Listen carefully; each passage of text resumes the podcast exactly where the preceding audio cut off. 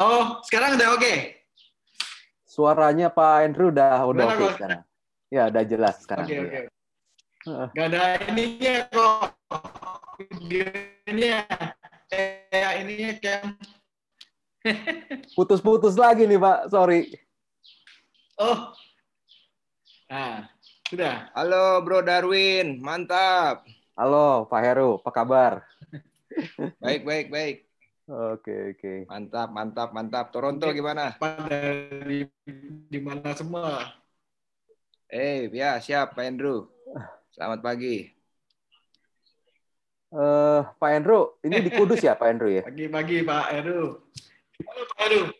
Tempat lahirnya Airin kayaknya si Kudus. Oh iya. Teman SMA ya, Pak ya? Airin tuh kakak kelas saya dari mungkin dari SD ya. Oh, oke, oke.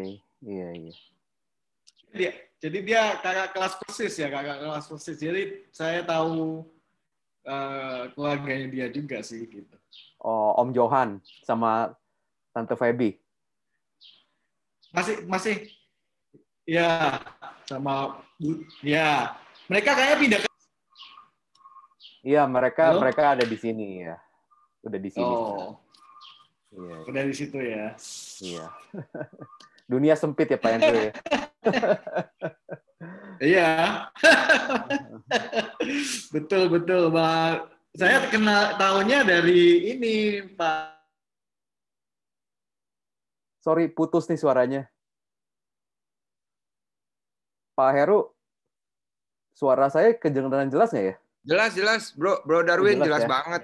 Jelas Oh, banget. Mungkin Pak Andrew oh, yang agak lost sinyal ya. Aku di ya kayaknya ya, ya aku di Jakarta aman sih. Oh, aman. Waduh, Mantap. mantap, aman, aman. Iya. Gimana, Bro? Sehat? Di sini lagi enak hawanya tadi. Berapa derajat? Eh, cuman 6 derajat sih. Bacanya berapa derajat? 6 derajat cuman. Iya, 6 derajat dan cerah tadi. Jadi enak buat jalan-jalan di luar tadi. Mantap, eh. Itu nggak pakai long john? 6 derajat? Eh, Long John tuh nama roti bukan ya di Bread Talk? Baju hangat, baju hangat. Oh, baju hangat ya. Eh, tergantung sih, tergantung kalau kita udah pakai bahan celananya udah yang training gitu, yang tebel gitu ya. Nggak perlu Hmm. pakai long john lagi sih. Kalau jalan-jalan kan gerah juga kan. Hmm, Eh, eh, gitu. asik ya. Doakan nih, kami lagi berjuang nih, Oh bro. iya. Gimana Bentar tuh lagi ya. prosesnya tuh? Iya, so far sudah uh, proceed dalam registration sih, masuk ke apa daftar sekolah. Habis itu udah kita tinggal urus visa dan lain-lain. Mantap. Mudah-mudahan nih, bro. Memang kalau orang film beda ya penampilannya, orang-orang studio gitu ya, production house ya. Penampilannya artistik. Ya, kalau kita orang TV ya begini aja, bro Darwin. Oh gitu ya. Pagi ketemu pagi lah kalau ngantor biasa. Hmm, eh, Hmm. Ini kita ngomongnya gua lu aja lah ya biar enak ya. Iya, it's okay. Biar biar biar, Oke, biar, bro. biar ber- ber- berjiwa muda terus bener nggak? Yo, dong. Ini gua gua ada temen eh, temen gua eh, anaknya ya, anaknya sekarang Iya. udah lagi kuliah. Hmm. Eh, kuliahnya ngambil itu tuh tentang perfilman, eh, videografi gitu di Oh, iya? Toronto, Toronto Di Film Toronto, of ya? School. Iya, Toronto School of Film atau Toronto Video Film of School, gue lupa deh. Mm-mm. S1 atau apa? S2? Kayaknya Atau- satu deh. S1 ya? Kayaknya kalau dengan penampilan lu cocok tuh masuk sekolah itu tuh. Of Film.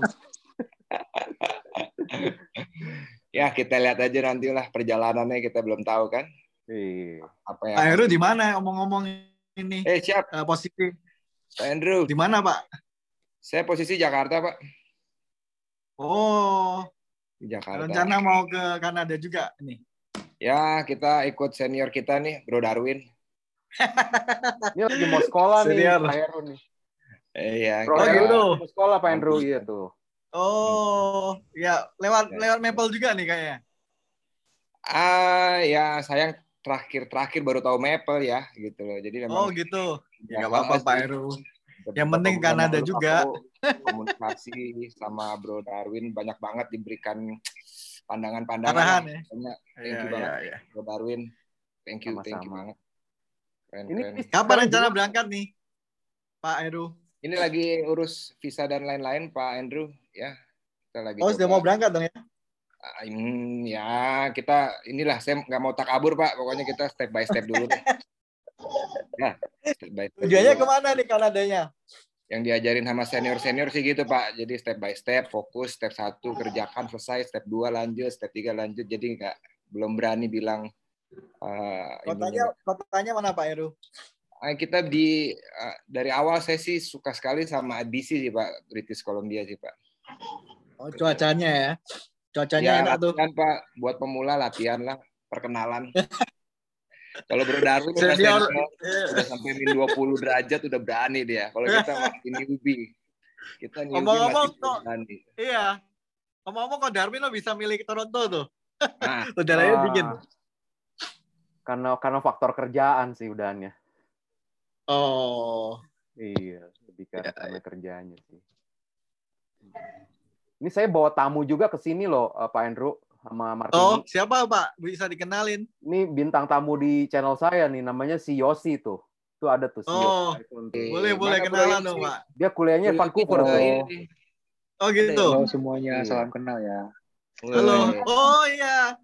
Saya Mantap, juga sering lihat ini nih channelnya nih, Pak Yosi. Oh. Di? Prince George ya kalau nggak salah ya? Bukan Vancouver. Oh, di Vancouvernya. Oh, oke Hmm. oke oke. Yang ada waktu itu dia ngevlog yang uh, jalan-jalan ke Prince George kalau nggak salah. Oh, Nggak. bukan aku tuh, bukan iya. Oh, bukan ya. Bukan. Sorry. Beda. Di Vancouvernya di di kotanya itu ya berarti ya. Kota Vancouvernya, Pak Yosi. Iya, Vancouver kan kotanya memang namanya Vancouver. Hmm. Iya. Iya, saya dulu pernah di sana. Oh gitu. Tinggalnya di mana Vancouvernya, Pak? Di Kingsway sama Rupert. Rupert. Oh, Prince Rupert ya. Ya, Kingsway sama Rupert ya. Oh, antara itu. Sekolahnya di mana, Pak? Aku lu di Arbutus. Oh, I see, I see. Eh, Arbutus ada ke- eh, kenalan itunya kayak headmasternya atau yang ini ini, ini. Kalau misalnya mau apa ya kerjasama kali. Oh, aku sih ya, kenal, cuman nggak tahu deh eh, apa udah nggak pernah kontak sih. Oh, Cuman- sudah alumni ya berarti ya? Iya, aku udah tiga tahun yang lalu, Be. Oh, ambil apa dulu, Pak Yusi? Hos- Hospitality. Oh, Hmm. casnya gimana sekarang COVID ini? Waduh, gimana ya? Bisa sih, bisa aja sih. Ini channel, ini acaranya Kodarun kok jadi gue yang ngomong semuanya ya? Gimana nih? Aku juga. Aduh, jadi nggak enak nih. Darwin? aku aku juga Sama dulunya nih. bukan nih satu lagi nih. Eh, partner in crime ku si Yutan. Itan Oh iya, ya. boleh, boleh. dong. Halo. Saya sengaja bawa pasukan, jadi kalau saya ditanya pertanyaan saya nggak bisa jawab, bisa teman-teman saya Yosi sama Yutan bisa bantuin saya. Bisa Oh, gitu ya. aja. tim, ada Bisa tim juga aja. ya, Pak. Kita juga ada Iya. tim. Iya, gitu. Chance-nya eh, masih bisa kok untuk datang untuk sekolah ke Arbutus. Cuma mungkin memang lebih diperketat. Biar apa? Dedekan ya. Lebih lebih diperketat, lebih Oh, dipersulit. oke. Nggak semudah dulu sebelum COVID. Ko Darwin bisa aja ih. Kenapa? Orang Ko Darwin informatif banget. Enggak lah. Harus bawa Iyalah. Sengaja nih kayak Ko Darwin nih bawa orang untuk ditanya-tanya nih. Oke. Anyway, welcome yang udah join. Udah ada beberapa orang, ada C Jenny juga, terus ada Loxi, Boy Alexander, Evelyn, Priska, Jevan, James, C Sofita juga ada. Welcome ya. Kita masih a bit a bit waiting kali ya, karena masih masih belum pada masuk ya. Agak-agak telat dikit nih mungkin nanti. Iya. Si, si, si Yutan suruh tes suara dulu. Yul, boleh tes nggak? Tadi suara lu nggak kedengeran tuh. Oh iya, boleh. Coba dites suara. Yul. Nggak ada suara. Kecil banget. Iya, kecil banget. Eh, anyway, kalau suara aku Tes. jelas nggak? Nah. Jelas banget. Jelas, jelas. Oke, oke.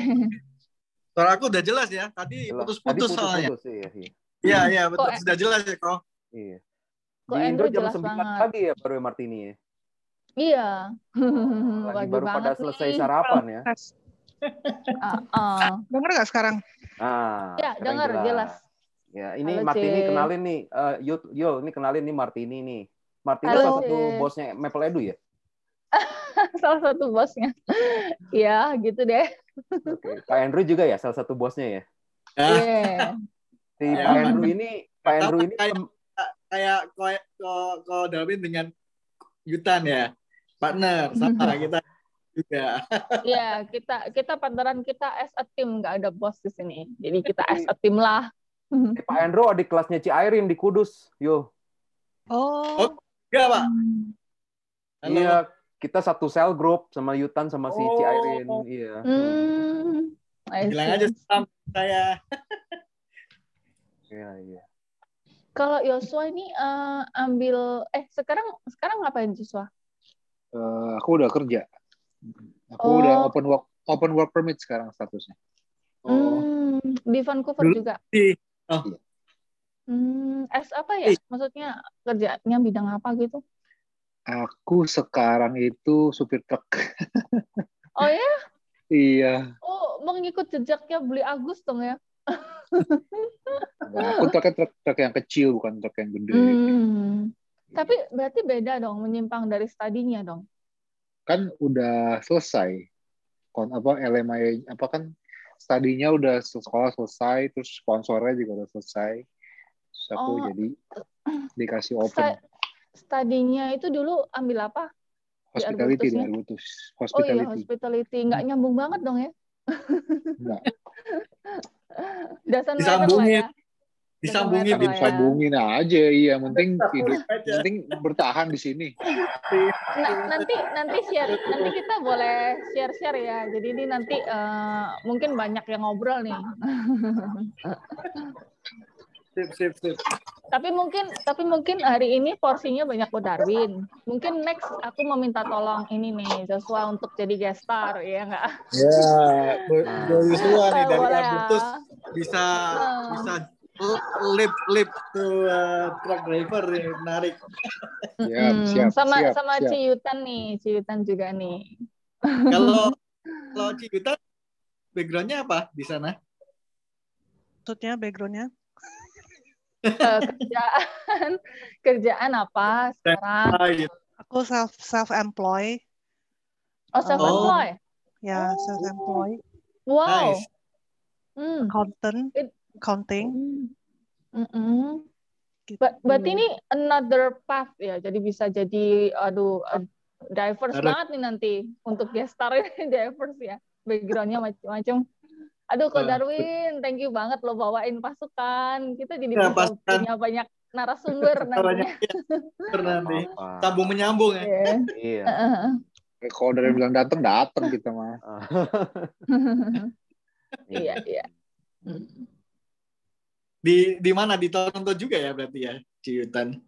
Saya tepatnya di Milton. Ayo, Oh di Mil ayo, tahu. Milton, Milton. Ontario juga, jadi outskirt-nya Toronto. Oke, selamat pagi semua, Fauzi. Oke, Hussein ada juga, Veronica ada, Kotoni juga. Kotoni ini udah dapat LOE ya, nanti mau berangkat juga tahun ini nih, study di Vancouver juga nih. Apa ya? di mana? Uni mana Tin? Di College mana? Wales, Wales. Oh di Wales. Oke oke. Iya.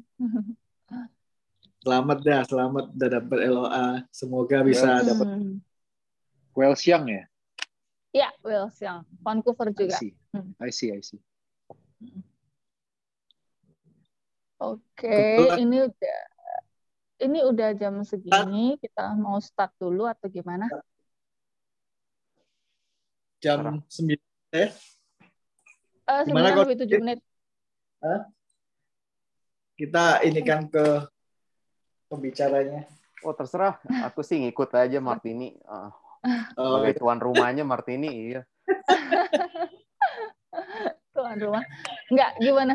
Eh, sis, sis Indira, eh, start sekarang apa nanti? Apa tunggu sebentar? Sudah berapa orang tuh ini? Enggak, ini yang jaga gawang soalnya sis Indira. Oh iya. Dia yang bantuin hostin nih. Sis, sis Boleh, Indira. boleh start aja kayaknya. Udah Oke, rame. aja ya. Udah lumayan rame ya. Oke. Oke, guys. Selamat pagi waktu Indonesia and selamat malam waktu Kanada. Spesialis di mana aja nih? Ada di Toronto, Vancouver, terus mana lagi tadi? Banyak ya sekarang. Oke. Milton. Oke. Oh ya Milton. Oke, gestar kali ini tentu aja Ko Darwin yang udah seperti kita iklanin sebelumnya ya. Nah, Ko Darwin ini punya banyak informasi pastinya dan as we know orangnya sangat informatif sekali kasih info ke kita kita. Oke. Eh, mungkin langsung aja Ko Darwin eh, ceritain dong dari awal gimana sih perjalanannya. Ko Darwin kan ceritanya udah istilahnya settle di Indo ya gitu loh. Mungkin latar belakang dari mulai start mau ke Kanada itu alasannya apa? Pertama itu, kedua eh, gimana? Maksudnya dengan cara pakai apa ke sana gitu-gitu. Oke kok. Hmm, Oke, eh ya eh, kalau dibilang settle ya aku mungkin dalam seperti yang di banner itu ya dalam posisi yang eh, cukup cukup nyaman lah di comfort zone lah waktu di Indonesia ya. Eh, jadi eh, terakhir tuh aku posisi udah di level manajerial, terus kerja juga udah di salah satu perusahaan retail company yang cukup besar di Indonesia, eh, 50% owned by eh, Salim Group dan 50% dari Delhaize eh, Group dari Belgium. Terus eh, Oh. istri juga terakhir kerja di salah satu hotel bintang 5 di Hmm. Eh, dia posisinya sebagai guest relation manager ya. Jadi Wow. berpikir memang sih ya Mm-mm. secara secara pekerjaan kita udah cukup nyaman gitu ya. Terus tinggal juga kita udah tinggal di tempat yang cukup baik juga, lokasinya juga baik gitu ya. Nah, cuman eh, ada momen tuh di mana saya tuh merasa jenuh gitu ya tinggal di Jakarta gitu ya. Jadi mulai semenjak 2013 sampai 2014 itu itu menjadi mom- momentum di mana saya tuh akhirnya merasa jenuh gitu. Dan juga saya sedang merasa waktu itu dalam posisi karir saya sedang dalam posisi yang kurang baik juga sih waktu itu. Jadi eh, itu salah satu faktornya. Waktu itu saya, saya merasa jenuh banget dengan kehidupan yang robot kayak seperti robot gitu ya waktu itu ya. Jadi eh, karena tinggal di Jakarta kita tahu sendiri ya kalau kerjanya tuh di daerah Gatot Subroto atau Sudirman itu saya nggak ngelihat matahari berangkat jam 6 pagi gitu ya karena menghindari 3 in 1 dan juga macetnya parah gitu kan. Lalu eh, namanya kerja di bidang accounting juga pasti rata-rata tiap hari pulangnya malam gitu ya. Iya, jam capek. 7 jam 8 baru pulang dari kantor gitu sampai rumah jam 9 gitu ya tiap hari gitu Senin sampai Jumat kayak begitu gitu kan. Jadi penat juga dengan dengan kondisi yang seperti itu gitu ya. Lalu yang kedua eh, ada satu faktor lagi. Sebenarnya ada tiga faktor. Tadi faktor yang pertama ya mengenai kejenuhan gitu ya. Lalu yang kedua itu faktor mengenai eh, background saya dulu gitu ya. Saya tuh dulu waktu kecil pernah di Australia ya dari umur 9 sampai umur 11 waktu itu.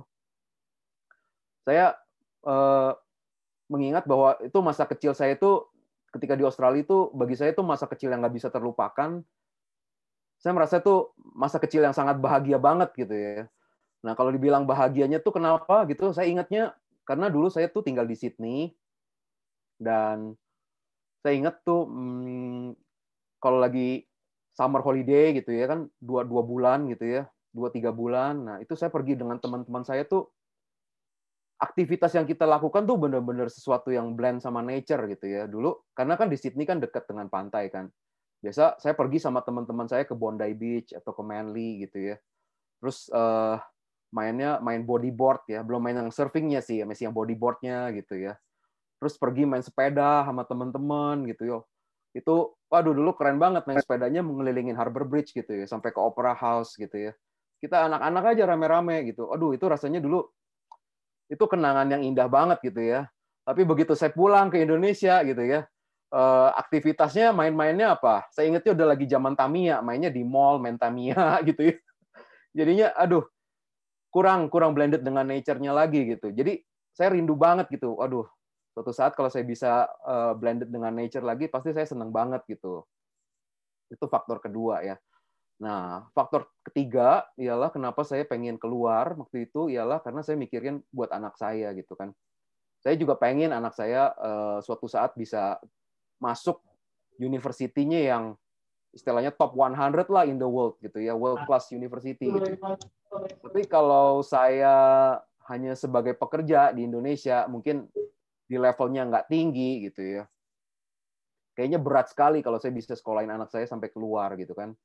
Nah, jadi berdasarkan tiga faktor itu, Martini, kenapa akhirnya saya decide ingin pindah ke luar negeri. Kurang lebih seperti itu background-nya. Oh iya, bisa dimengerti sih. Eh, Kalau di sini memang ya main-mainnya, kalau misalnya apalagi tinggal di Jakarta ya, kan eh, padat banget, sehari-hari hustle-bustle city, pastinya kerasa apalagi berangkat rutinitas kayak gitu pasti boring banget dan pastinya kita kalau mau sekedar ke nature aja harus pergi ke mana jauhan dikit lah, misal ke Puncak atau mungkin ke Bogor gitu-gitu kan ya.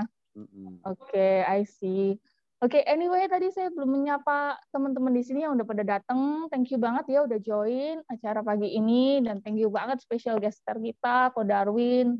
Lalu Ko Darwin juga bawa pasukan nih.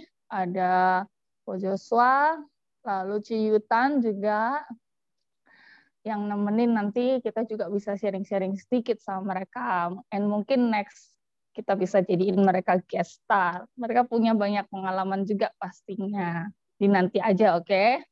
Nah, oke, terus next kok. Hmm, setelah itu kan hmm, berarti karena alasan itu Koko decided untuk eh, pindah ke Kanada. Nah, itu Koko pakai jalur apa? Lalu eh, istilahnya ceritain juga mungkin obstacles-nya apa atau mungkin step-stepsnya kayak gitu. Tentunya beda ya mungkin dengan di tahun yang sekarang karena kan udah kalau nggak salah dari tahun berapa ya kok 2015 atau ya? Iya, semenjak 2015 Nah, berubah. kan ada uh, changing juga kan di government sistemnya untuk imigran gitu. Nah mungkin Koko bisa ceritain kalau dulunya gimana, sekarang gimana, lalu Koko pakai path apa gitu. Iya. Mm.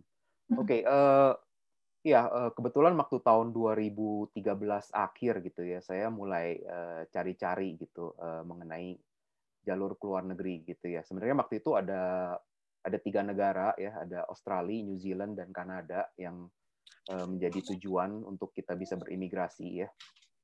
Cuman kalau yang New Zealand itu susah kalau untuk sistem poinnya waktu itu karena di New Zealand udah ada sistem seperti express entry juga. Eh, lalu kedua mengenai Australia. Nah, mengenai Australia itu eh, Australia itu salah satu kelemahannya itu ialah harus IELTS-nya each band 7 kalau untuk bisa apply fed- eh, semacam federal skill worker-nya Kanada gitu ya. Aku udah lupa namanya apa tuh. Nah, itu IELTS-nya 7 each band dan itu harus akademik lagi ya. Nah, itu menjadi salah satu challenge yang berat juga. Nah, sedangkan Kanada waktu itu eh, sistemnya masih yang sistem lama, namanya Federal Skill Worker. Jadi belum ada express entry ya. Nah, di situ keuntungannya Kanada itu ialah IELTS-nya nggak perlu yang akademik dan nilainya nggak wajib each band 7 gitu. Jadi eh, misalkan kita readingnya 7, writingnya 7, tapi speakingnya enam setengah, writingnya 6, tetap masih kehitung poinnya. Nah, itu salah satu keuntungan Kanada. Jadi berdasarkan eh, research saya waktu itu dari tiga negara itu akhirnya yang memungkinkan ialah Kanada. Nah, saya beruntung sekali karena akhirnya pas tahun 2014 di pertengahan tahun 2014 pas saya apply Federal Skill Worker itu masih menggunakan skema lama. Di mana kalau skema lama itu yang penting poinnya mencapai 67 itu jika kita submit semua dokumennya ke Federal Government Kanada eh, itu kalau misalkan di sama mereka dan hasilnya ternyata memuaskan gitu ya misalkan oh educationsnya setelah di sama WS, oh itu equivalent to Canadian Bachelor Degree. Terus eh, selain itu IELTS-nya kita setelah di oh poinnya sekian. Dan juga eh, pengalaman kerja kita ya, reference reference kerjanya ketika mereka assess dan mereka cross check gitu ke company kita, oh ternyata benar kerjanya sesuai dengan NOC yang ada, dapat poin. Nah, kalau achieve 67 itu akan tembus gitu, akan akan sampai ke ah, maksudnya akan dapat itu PR dari Indonesia. Nah, itu kurang lebih skemanya yang saya apply dulu ya. Tapi tahun 2015 itu berubah gitu ya. Jadi 2015 itu berubah total dengan adanya express entry. Jadi sebenarnya federal skill worker-nya tuh tetap ada prosesnya. Cuman untuk bisa apply federal skill worker itu disaring sama namanya express entry. Nah, ini yang uh, saya juga cukup mengerti ya kondisi dari beberapa teman yang lagi mau ber berangkat dari Indonesia ke Kanada saat ini banyak kendalanya di express entry itu. Nah, itu kurang lebih uh, bagaimana saya apply uh, PR ke Kanada dari Indonesia sih, Martini. Hmm. Iya, uh, banyak banget ya berarti yang udah berubah gitu. Maksudnya dulu lebih mudah, sekarang mungkin lebih susah. Kayak mungkin ada banyak peraturan baru juga penyesuaian. Apalagi sekarang COVID gini ya. Betul. Terus terang kita yang di sini-sini juga uh, ibaratnya kayak lebih struggling gitu loh mau ke sana. Tapi tentunya mungkin nggak menyurutkan niat impian teman-teman di sini gitu loh. Cuma kita mungkin uh, lebih struggling aja gitu. Kayak gitu hmm. sih kok. Oke. Okay. Terus setelah itu kok uh, waktu di sana kan berarti Koko kan uh, as transfer foreign eh temporary foreign worker ya. Nah, enggak.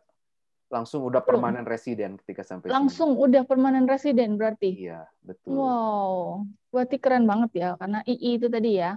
Nah, itu terus awal mula Koko di sana itu langsung stay di Toronto atau mungkin di tempat lain?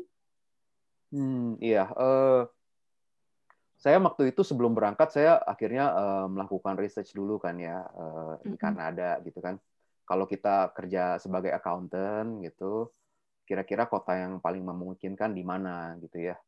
Uh, dua besarnya yang jelas pasti Toronto dan Vancouver ya, karena Toronto kan sebagai financial capital marketnya Kanada dan Vancouver sebagai uh, salah satu kota terbesar di Kanada ya, kedua setelah Toronto gitu ya. Jadi akhirnya uh, saya research dua kota itu. Nah, eh, setelah saya research, saya coba saya coba pikirin lagi nih karena saya nggak kenal sama siapa sama siapa siapa sama sekali gitu di di dua kota ini gitu ya. Dan akhirnya saya pikir eh, nomor satu yang saya harus approach itu eh, di mana nanti saya kalau udah tinggal di antara dua kota itu saya akan berbakti di mana gitu. Saya akan eh, ke gereja di mana. Nah, akhirnya saya kontak dua gereja. Satu gereja itu yang namanya IREC di Toronto, dan satu gereja lagi namanya GI Vancouver gitu ya. Saya kontak pendetanya dua-duanya gitu. Saya tanya gitu ke mereka eh, bagaimana kalau hidup di sana, lalu bagaimana juga mengenai prospek kerja kalau dengan profesi saya gitu. Dua-duanya sih sebenarnya ngasih insight yang positif untuk dua kota itu gitu ya. Nah, cuman setelah saya research lebih dalam, ternyata karena memang Toronto itu kotanya lebih banyak manufacturingnya, lebih banyak industrinya, jadi kayaknya chance untuk eh, pekerjaan sebagai accountant di Toronto mungkin sedikit lebih besar dibanding Vancouver gitu ya. Beda kalau mungkin saya backgroundnya orang hospitality gitu, mungkin saya akan lebih ke Vancouver tuh waktu itu. Kurang lebih jadi itulah alasan kenapa saya decide akhirnya untuk landing di Toronto, Martini. Oh ya, jadi uh, mungkin pesan buat teman-teman di sini ya, based on Kodawin experience, kita ketika mau ke sana itu kita tentuin kayak kita ini nanti mau bidang apa gitu, lalu misalnya uh, job demand-nya di situ apa yang kira-kira sesuai gitu kan ya disesuaikan dengan provinsi itu juga ya, jadi kita mesti pelajarin kan ya tentunya. Betul. Uh -uh. Nah, waktu Koko uh, langsung migrate ke Kanada itu kan berarti langsung PR, itu Koko langsung ajak family berarti ya? Iya, karena hmm. uh, setelah saya timang-timang, toh istri saya dan anak saya juga udah dapet kan uh, visa visa permanen residennya waktu itu. Kalau saya berangkat dulu dan saya merintis dulu, malah nanti uh, visa PR mereka keburu expire. Nanti saya harus uh, apply sponsorin mereka lagi gitu, malah jadi repot gitu. Hmm, ya juga sih benar. Apalagi kalau II kan bisa langsung bawa keluarga gitu ya. Eh, bukan II zaman dulu, masih Federal Skill Worker namanya. Oh, ya, yang sekarang II lah ya. Kalau yang langsung PR. Iya. Oke. Mm-mm. Oke, terus em, oh ya, sebelum next pertanyaan, eh, teman-teman nanti di sini bisa drop chat ya eh, untuk question, tanya ke Ko Darwin atau ke Citan juga boleh, ke Ko Joshua juga boleh, mungkin ada yang mau ditanyain, nanti kita akan bacain dan mungkin nanti juga akan ada kesempatan buat kalian langsung tanya ke narasumber kita ini. Nah, oke, lanjut kok. Nah, after sampai di sana gitu, kira-kira eh, obstacles-nya apa kok? Eh, maksudnya, Koko waktu itu langsung dapat company yang untuk eh, tempat kerja Koko atau Koko masih nyari-nyari gitu? Mm-mm. Iya, eh, ini sesuatu yang, waduh, ini saya pernah sharing panjang di channelnya saya dulu. Iya, Iya, salah satu apa-apa. obstacle-nya ya, kalau bagi Hmm. Kita yang seperti case-nya seperti saya, di mana, sorry, di mana saya berangkat dari Indonesia dengan status udah PR, obstacle paling besar di Kanada ini ialah Canadian experience. Saya berani jamin itu banyak sekali menjadi obstacle bagi teman-teman yang landing ke sini dengan status PR. Saya, saya boleh minta confirm deh ke Yutan sama Yosi. Bener nggak? Kalau seandainya nggak punya education background di sini, atau nggak punya pengalaman kerja di sini, pasti akan beratnya itu di Canadian Susah, susah. Susah Benar, ya. Benar. Karena itu eh, semua berhubungan nantinya. Mm-mm.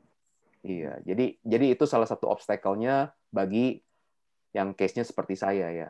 Tapi bagi teman-teman saat ini yang di sini mau berangkatnya itu lewat jalur sekolah, jalur lewat sekolah di sini tuh akan sangat membantu gitu. Karena seenggaknya kalian tuh udah ada nilai tambah nanti ketika kalian mau eh, melamar kerja. Kalian punya Canadian degree. Itu menjadi salah satu keunggulannya. Nah, itu eh, salah satu obstacle terbesarnya saya sih, Martini. Mm. Nah, terus eh, waktu itu berarti butuh waktu berapa lama gitu maksudnya? Berarti kan Koko dari pindah eh, dari Indonesia ke Kanada belum ada job Mm-mm, betul. waktu itu. Iya. Nah, waktu udah stay di sana, kira-kira butuh waktu berapa lama untuk sampai akhirnya dapetin kerjaan? Dan apakah kerjaan itu ses- eh, masih sama dengan kerjaan yang Koko jalanin sekarang? Which is mean kan eh, ini berarti udah lima tahun lebih kan Koko stay di Toronto gitu loh. Iya. Nah, oke, ini oh, kalau untuk eh, proses cari kerja ya, ini sesuatu yang kita nggak bisa benchmark karena tiap orang case-nya beda-beda. Bener nggak, Yo? ya, bener nggak, Yo? Betul. Iya, ini sesuatu yang nanti, wah si ini kok bisa dapat dalam sekian bulan, si ini dapat bagian eh, dapat pekerjaan yang sesuai bidang kok setelah setahun dua tahun gitu ya. Ada sampai tahunan belum bisa dapat pekerjaan yang sesuai bidangnya gitu ya. Jadi ini nggak bisa di benchmark, tapi dalam case saya waktu itu, saya tuh eh, landing Desember 2015. Dari landing Desember 2015, saya di Januari 2016 sampai dengan awal Maret 2016 saya ikut program yang diadakan oleh salah satu yayasan atau organisasi non-profit di sini yang disponsorin oleh government Kanada itu yang membantu menjembatani untuk new imigran supaya mendapatkan skill yang sesuai di Kanada dan juga eh, pengalaman kerja yang sesuai di Kanada gitu. Nah, jadi kurang lebih saya dari landing sampai dengan dapat pekerjaan yang sesuai bidang itu tiga bulan Martini kurang lebih seperti itu sih. Tiga bulan, cukup lama juga ya kok ya. Lalu dalam tiga bulan itu Koko berarti eh, ini ya, berarti kayak eh, cost of living segala macam gitu? Iya. Apa maksudnya atau Koko ada sempat kerja eh, kan berarti kan bisa kerja apa pun kan sebenarnya Bisa. waktu itu ya? Iya. Itu Ya, jadi kalau- kerjain apa waktu selama tiga bulan itu? Iya, kalau case-nya saya kan waktu itu saya ikut yang eh, program tadi kan di, di di sekolahan namanya Brian J. Fleming ya, Ad- Adult Education Center. Iya. Nah, itu saya jadi kayak sekolah tiap hari itu dari pagi eh, from 9 to 9 to 4 saya harus ke sekolahnya gitu ya.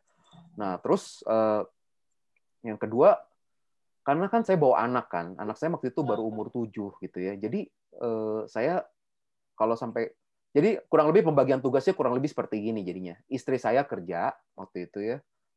Kerja di Tim Horton gitu. Itu salah satu kayak cafe yang Starbucks-nya lah di Indonesia gitu ya.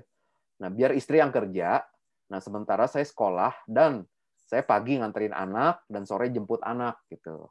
Saya jadi bapak rumah tangga selain sekolah lah, kurang lebih seperti itu gitu. Dealnya kurang lebih seperti itu. Itu berjalan selama tiga bulan sampai akhirnya Koko dapat uh, job ya, yang job. as accountant itu ya. Iya, betul. Oh, berarti job yang uh, yang selama ini tuh masih sama ya dengan yang udah dari awal ini. Iya, jadi saya stay Hmm. saya stay terus di company yang sama, cuman kebetulan eh, secara posisi dan pekerjaan saya sudah beda sih dengan waktu di awal. Waktu di awal saya hanya sebagai co-op student sebagai empat bulan gitu. Setelah empat bulan, karena kebetulan hmm, hubungan saya dengan direktur saya waktu itu baik gitu ya, akhirnya direktur saya merefer ke satu departemen lain, departemen accounting, ada posisi full time saya di refer ke sana dan saya di hire sebagai permanen full time gitu. Wow, itu so lucky. Hmm. itu waktu itu eh, saya udah denger sih, Ko Iya. Darwin pernah ceritain yang itu ya. Jadi memang case tiap orang beda-beda, keberuntungan tiap orang beda-beda. Tapi itu sangat-sangat ini loh, eh, bisa dibilang lucky banget gitu Iya. ya. Mungkin salah satu yang hal yang penting yang kalau boleh saya pesen di sini ya, mungkin saya lebih mau ka- kasih ke arah pesan-pesannya lah buat teman-teman Iya, di sini. Boleh Bukan kasih lebih tips ke arah lah cerita kok. saya gitu. Eh, iya. Pesan-pesannya itu kalau dalam dunia pencarian kerja ya, dalam dunia bekerja kita, salah satu hal yang paling penting kalau udah di Kanada itu ialah eh, networking, menjaga nama baik, karena itu penting banget gitu ya. Jadi kan kalau dalam case saya kan kurang lebih seperti itu ya. Pertama, bagaimana saya bisa dapat eh, pekerjaan di awal lewat co-op student itu, itu karena saya pertama punya hubungan baik dengan eh, landlord saya landlord saya eh, dulu kan saya sewa ya. Dulu eh, landlord saya kerja di company yang tempat saya kerja juga. Nah, saya minta tolong ke dia apakah ada posisi untuk magang di situ. Nah, dia ngebantuin, dia tanyain ke HR-nya. Oh, ternyata ada gitu. Dan dia akhirnya nge-refer saya untuk masuk. Nah, setelah saya masuk di sana, saya menjaga hubungan baik dengan direktur internal auditnya di sana gitu akhirnya setelah menjaga baik, hubungan baik itu empat bulan saya di refer ke manajer accountingnya dan saya di hire sebagai full time employee gitu ya waktu itu. Nah setelah satu tahun saya bekerja sebagai accounts payable administrator.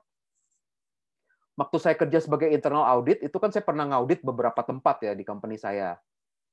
Nah ada salah, satu controllernya di pabrik yang saya pernah audit itu mengingat saya sehingga ketika adalah salah satu senior staffnya yang resign, dia langsung uh, kontak saya untuk ayo join saya aja sebagai senior staff gitu di di pabrik yang salah satunya.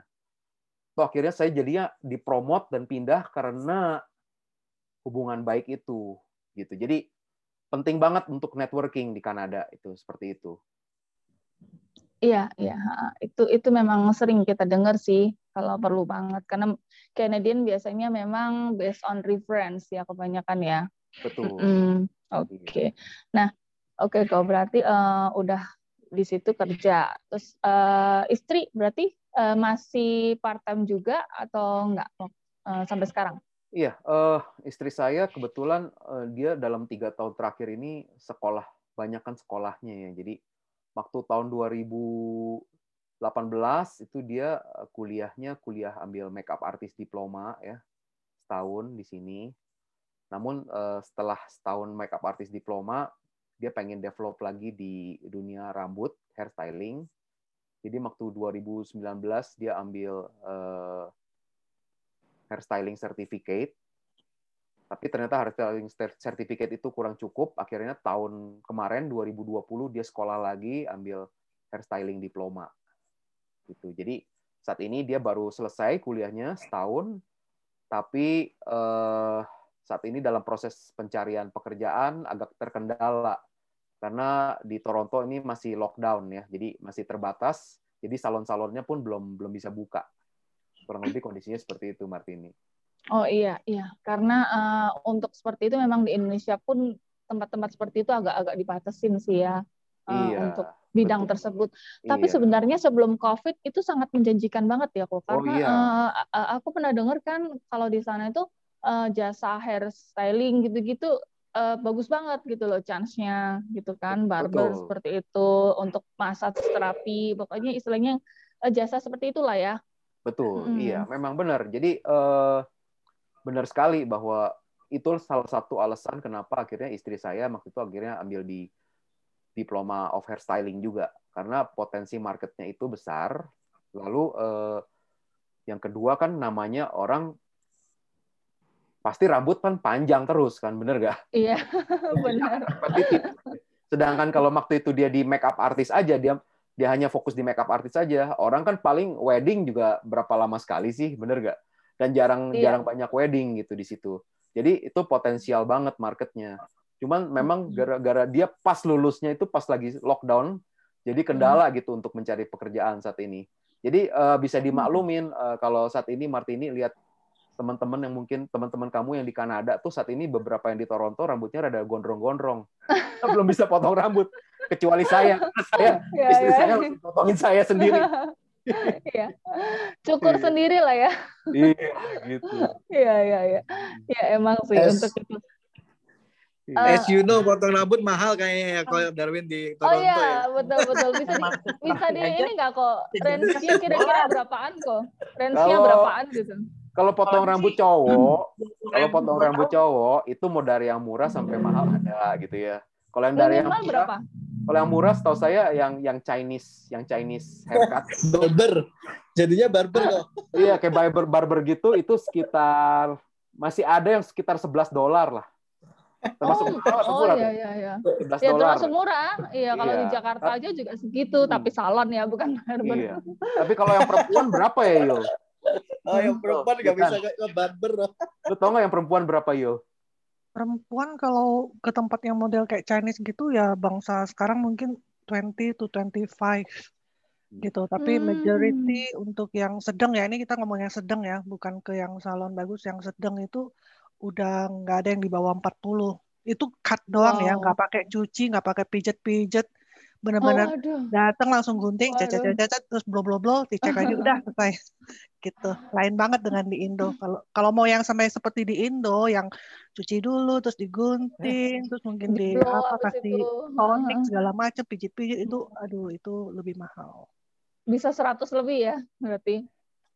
Bisa, apalagi yang warna-warna itu Oh ya, untuk Lebih. coloring 200, berapa 300. kira-kira? Coloring untuk Coloring, coloring berapaan? coloring bisa 300 lebih coloring. Iya, coloring Coloring itu 300 lebih. Wah, gila. 200 itu consider murah kalau coloring ya highlight gitu tuh 200 itu considernya itu murah. Jadi ya seperti Joshua bilang 300 400 lah. beli color sendiri aja gitu ya. Dan itu tergantung kota ya. Itu saya bilang yang Tergantung kalau yang kota. model Chinese 20 25 itu Hmm. karena di Toronto persaingannya eh, kencang sekali ya. Tapi waktu saya dulu Hmm. di Halifax itu itu 35 yang paling murah. Benar-benar nggak ada Wow. pilihan. Iya karena di Halifax itu Wow. nggak ada persaingan jadi mereka suka-suka dia pakai pasang harga kan gitu. Iya, benar-benar. Oke, mahal ya jadinya. Oke. Oke, kok. Eh, jadi sekarang istri kan lagi cari-cari kerjaan di bidang itu yang sesuai bidangnya, tapi ada juga dong kayak part time gitu nggak? Atau eh, dia hanya stay di rumah gitu? Oh, eh, so far sih saat ini lagi masih stay di rumah karena kan eh, memang ada peraturan dari government-nya nggak boleh ya. Tapi kebetulan ini eh, udah mulai terbuka nih saat ini. Eh, zone-nya udah mulai terbuka di Toronto, udah mulai apa? Kalau nggak salah udah kapasitasnya mulai di- dilus sedikit gitu ya. Jadi beberapa salon kalau yang di luar Toronto kayak di Milton gitu ya atau di Burlington gitu, itu udah udah mulai buka gitu ya. Jadi eh, istri saya kebetulan udah mulai cari-cari apprenticeship dan apprenticeship-nya ini kebetulan dia baru dapat gitu ya. Baru dapat beritanya tadi dia diterima. Dia diterima Yul. You Oh ya. yeah. Ya, waktu waktu Congrats, waktu di congratulations banget ya, ya. waktu di interview tes dia waktu di interview tes dia kan suruh bawa modelnya si Yutan begitu. Lagi. iya. Nah itu tuh. Sip, sip, sip. iya gitu. Joshua katanya beli cukur rambut cukur sendiri ya. Iya iya banyak kali yang kayak gitu ya. Nah oke. Oh iya kok Eh, anak sekarang umur berapa ya kok? Eh, anak saya sekarang udah eh, 12 tapi nanti Ju- Juli nanti 13. Hmm, sekolahnya masih online atau gimana kalau sekarang? Eh, sekolahnya saat ini kalau di sini bisa ada dua opsi antara mau Hmm. datang ke kelas atau mau online. Oh gitu. Iya. Eh, jadi boleh offline, boleh online ya, tergantung Betul. pilihan orang tua ya. Hmm. Oke. Nah, waktu pertama kali datang nih, kan usia tujuh tahun kan ya. Iya. Nah, itu ada sempet kayak misalnya pas dua-duanya shiftnya nggak dapet gitu, lalu dititipin ke daycare gitu nggak kok? Iya, ada. Jadi mm, Hmm. Karena kan yang tadi saya cerita bahwa saya harus sekolah dulu kan di awal kan, yang jam 9 sampai jam 4 kan. Sedangkan sekolahnya itu bubar jam 3 gitu kan. Jadi eh, mau nggak mau waktu itu saya sorenya harus ikutin yang namanya eh, before and after class. Tapi saya ikutinnya yang after class aja. Saya bisa pick up sampai eh, maksimum jam 6 sore. Nah, cuman jadi kayak ada ada after school programnya gitu ya. Nah, cuman ini biayanya cukup mahal sih ya. Saya waktu itu ikut yang afternya aja, itu sebulan, itu tahun 2016 ya, nggak tahu sekarang ya, itu 200 200 dolar per bulan. Kalau yang before and after mau ikut itu 400-an kalau nggak salah. Itu tahun 2016 ya. Mungkin kalau sekarang udah 450 sampai hampir 500 kali kurang lebih seperti itu per bulan Itu per tiap anak. hari ya kok ya, berarti Eh, maksudnya after class-nya Senin sampai Jumat gitu ya? Iya, jadi Senin sampai Jumat. Jadi kalau before and after itu ikutnya bisa kita bisa drop anak di jam 7 pagi dan bisa jemput jam 6 sore. Hmm, lebih seperti iya, itu, iya, iya. iya. Mhm. Oke, berarti maksimal jam 6 sore ya? Iya, Sampai- maksimum jam 6 sore. Oh. Oke, itu di tiap sekolah ada kok fasilitas kayak gitu. Nah, ini eh, hampir tiap sekolah sebenarnya ada, cuman jadi tergantung sekolahnya dulu. Kalau kita masukin anak di sekolah yang favorit, itu biasa kan sekolah favorit kan orang pasti pengen masukin anaknya situ semua kan. Nah, itu before and after-nya itu biasa penuh. Jadi bisa waiting list gitu ya. Nah, kebetulan saya waktu itu eh, pas saya pindah rumah, akhirnya saya udah nggak ngekos lagi. Pas saya pindah rumah, saya kan pindah sekolah kan anak saya kan. Nah, itu di sekolahnya kebetulan salah salah satu sekolah yang cukup bagus ratingnya. Jadinya waiting list-nya sampai kurang lebih satu tahun baru bisa dapat before and after. Mm-mm. Terus eh, cara ngatasinnya gimana kok kalau kayak gitu? Sementara kan Nah, waktu Koko itu cara ngatasinnya akhirnya saya terpaksa begini. Karena di sekolah yang lama waktu itu kan udah dapet tuh before and after-nya ya kan. Udah dapet seat-nya. Akhirnya ketika saya pindah rumah, saya ngomong deh ke kepala sekolahnya tuh, dua dua sekolah itu. Saya ceritain kasusnya saya. Akhirnya saya udah mulai kerja full time, istri saya juga waktu itu lagi kerja full time. Kita punya kendala nih kalau eh, masukin anak saya di sekolah yang deket rumah saya yang baru gitu. Gimana gitu kan? Eh, akhirnya diperbolehin dapat izin untuk tetap ke sekolahnya yang lama. Jadi tetap sekolah di sekolah yang lama tapi bisa ikut before and after-nya. Jadi cuman efeknya saya harus nyetir kurang lebih cukup jauh dari rumah saya ke sekolahnya itu sekitar 9 atau 10 kilo gitu. Mm.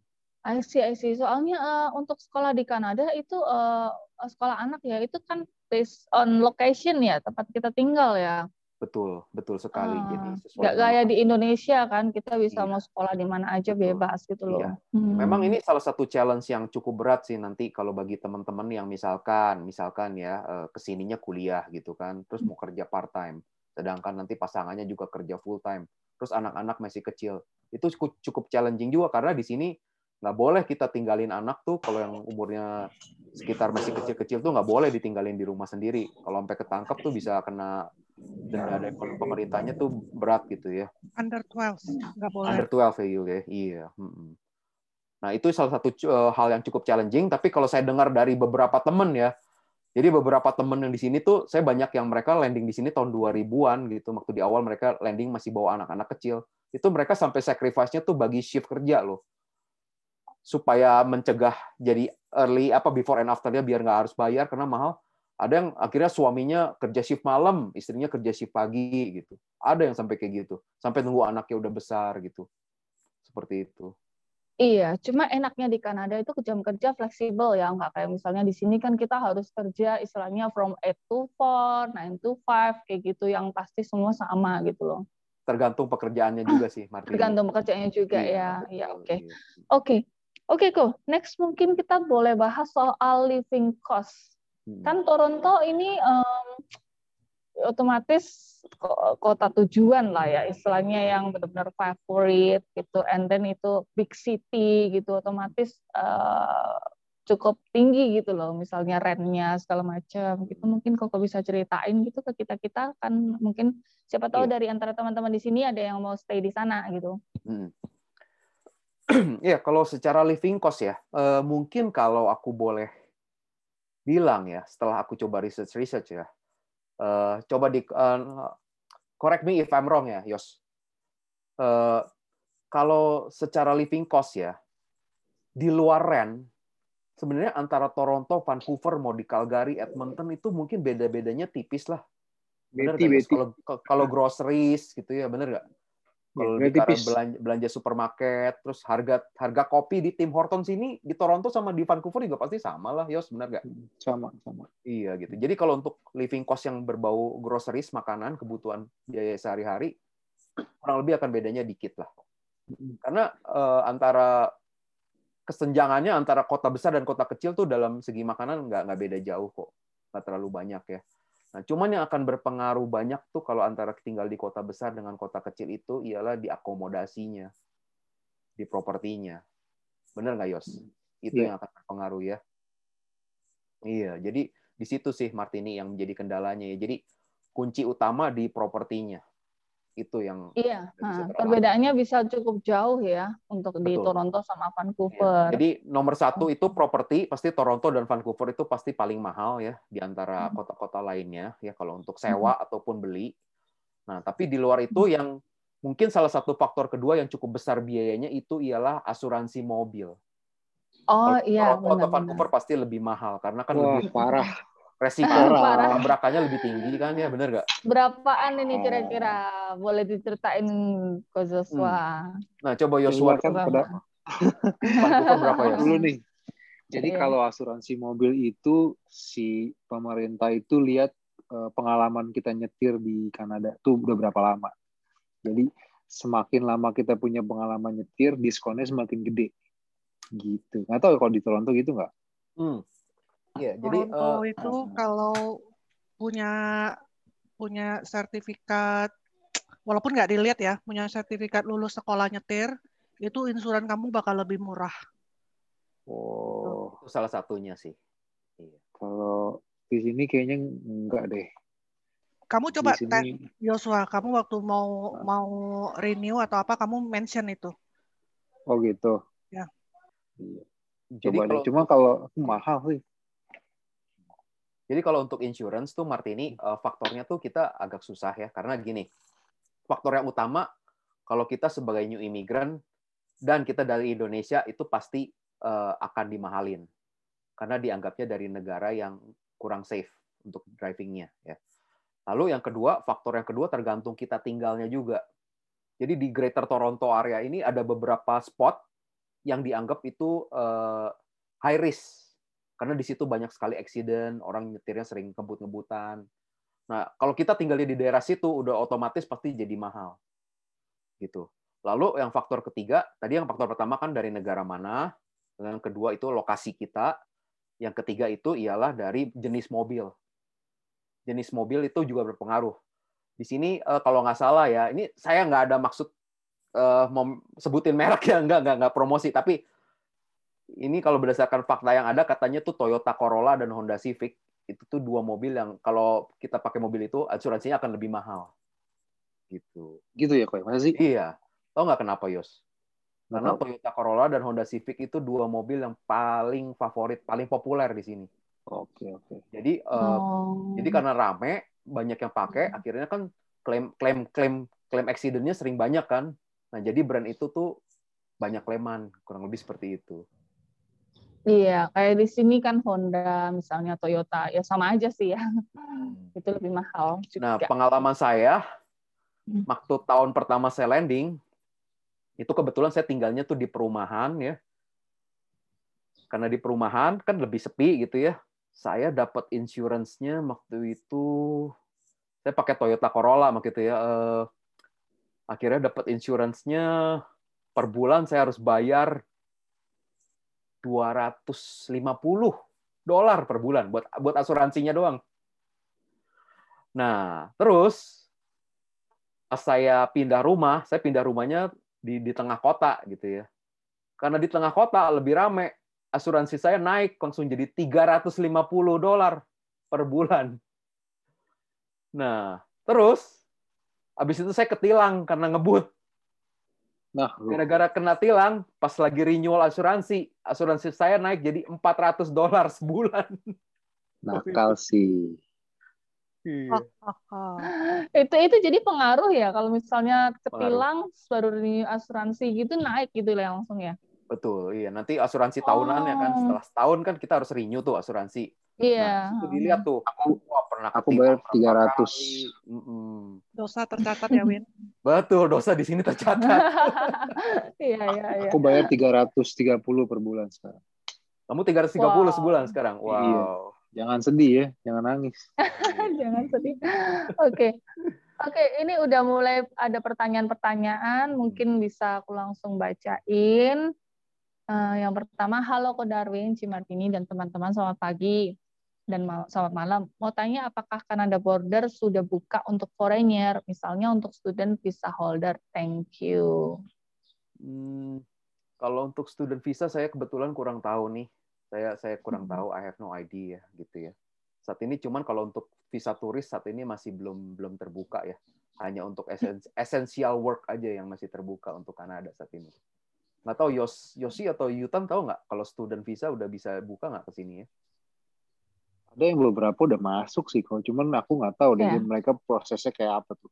Ribet atau enggak, aku nggak ngerti.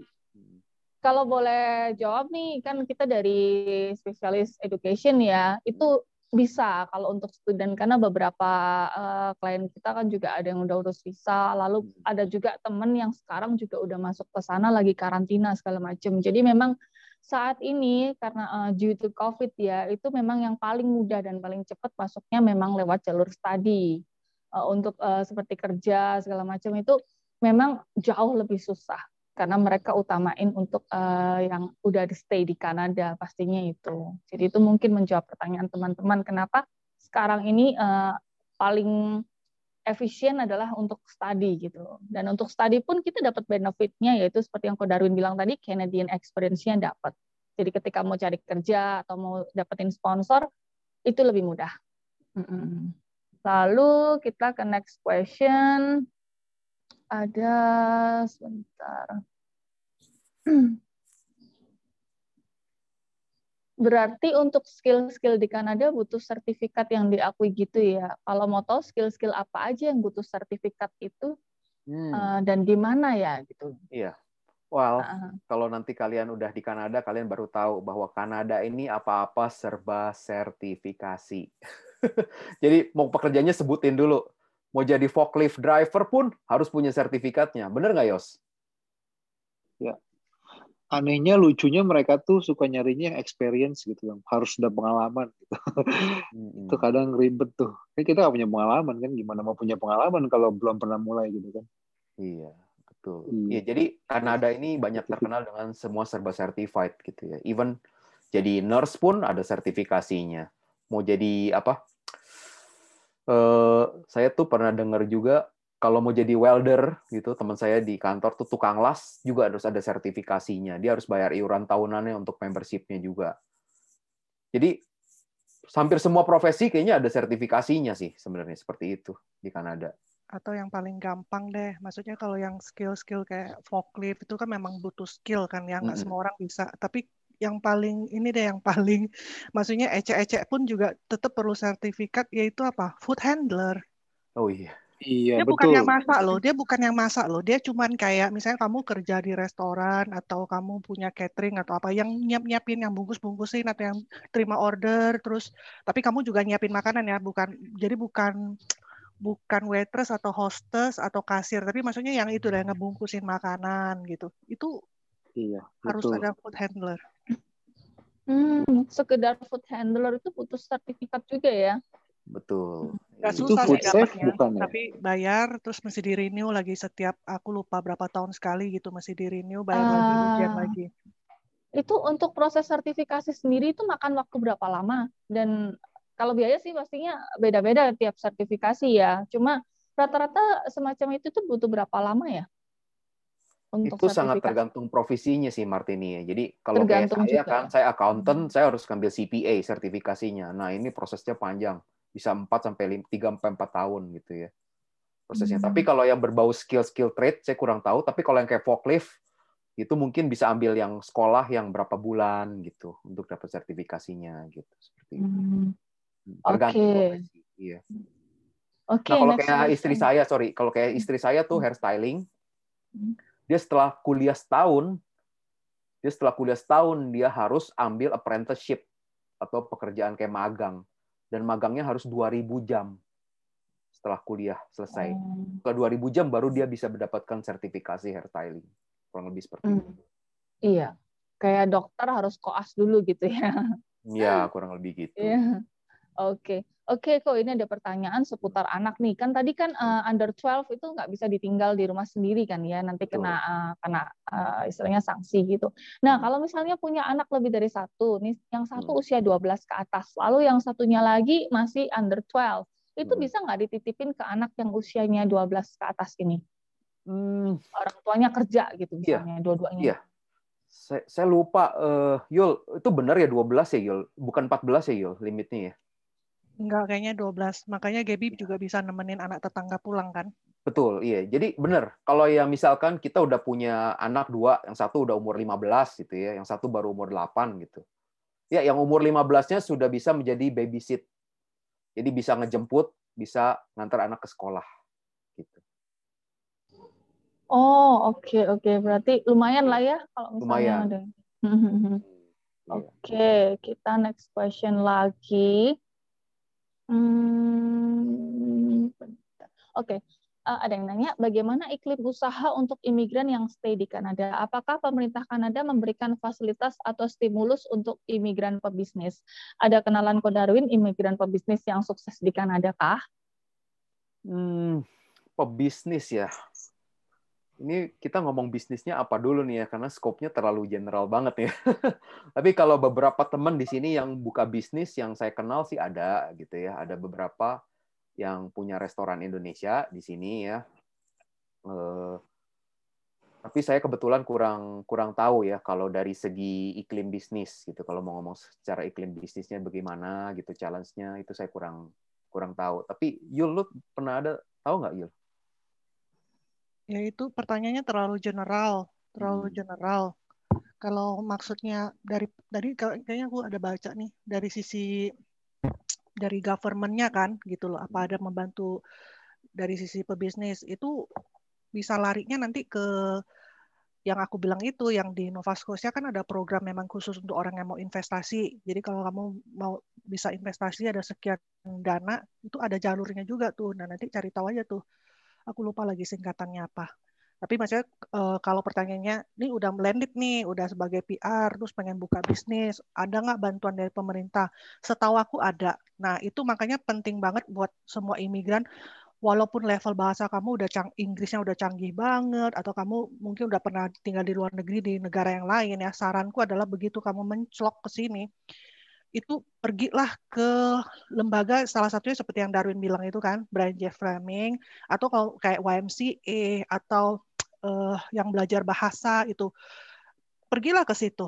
Uh, jadilah member karena kamu di situ akan dikasih banyak sekali info apa pun gitu loh. Jadi kalau mau tanya soal bisnis pun nanti kamu bisa diarahkan atau telepon ke kalau yang emergency kan 911. Kamu bisa telepon ke 311. 311 itu adalah jalur nomor telepon yang umum. Kamu bisa tanya apa aja. Misalnya telepon 311. Ini keran airku mampet, ini gimana? Bisa.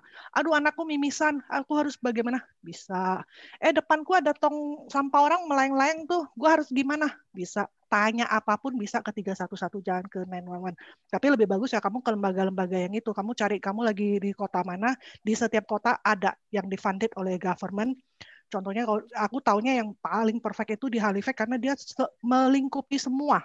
Bukan hanya bahasa, bukan hanya bantu kerjaan, jadi semua itu dia di situ.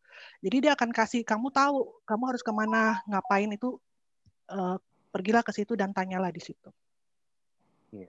Nah, mungkin salah satu yang saya bisa jawab, mungkin dari segi bisnis, kalau mau dibilang apa sih support dari government, salah satu hal yang saya rasakan ialah di sini tuh proses perizinan untuk bisnis itu sangat lancar, dalam arti tidak banyak birokrasinya dalam pembuatan perizinannya. Sini seperti itu. Eh, tapi untuk eh, bisnis seperti itu harus udah PR kan ya? Hmm, ini yang saya nggak bisa jawab nih. ini nih. Ah, bisa jawab ya. bisnis, iya. Eh, Bisa, Hmm. bisa. Bukan bukan PR bisa. Buk- eh, tunggu Oke, dulu, oke. aku masih koreksi dulu. Karena salah satu klienku itu dia bukan, yang pasti dia bukan citizen. Itu ketawanya karena waktu kita lagi mau bayar eh, something related dengan tax itu tuh baru tahu kalau dia itu bukan apa gitu. Jadi mestinya bisa, mestinya bisa, tapi ya mungkin lebih lebih susah lah gitu. Dan kalau sisi government ini lagi masa COVID ini itu terasa banget banyak sekali subsidi untuk support uh, employer kayak bay- bayar gaji itu sekarang tuh ada program namanya CIUS gitu ya itu kalau revenue-nya drop sampai 70 persen itu gaji karyawannya itu dibayarin sama pemerintah sebanyak 75 persen bayangin. Gitu loh itu dari Maret dari Maret sampai sekarang tuh masih berlangsung. Jadi ketolong banget.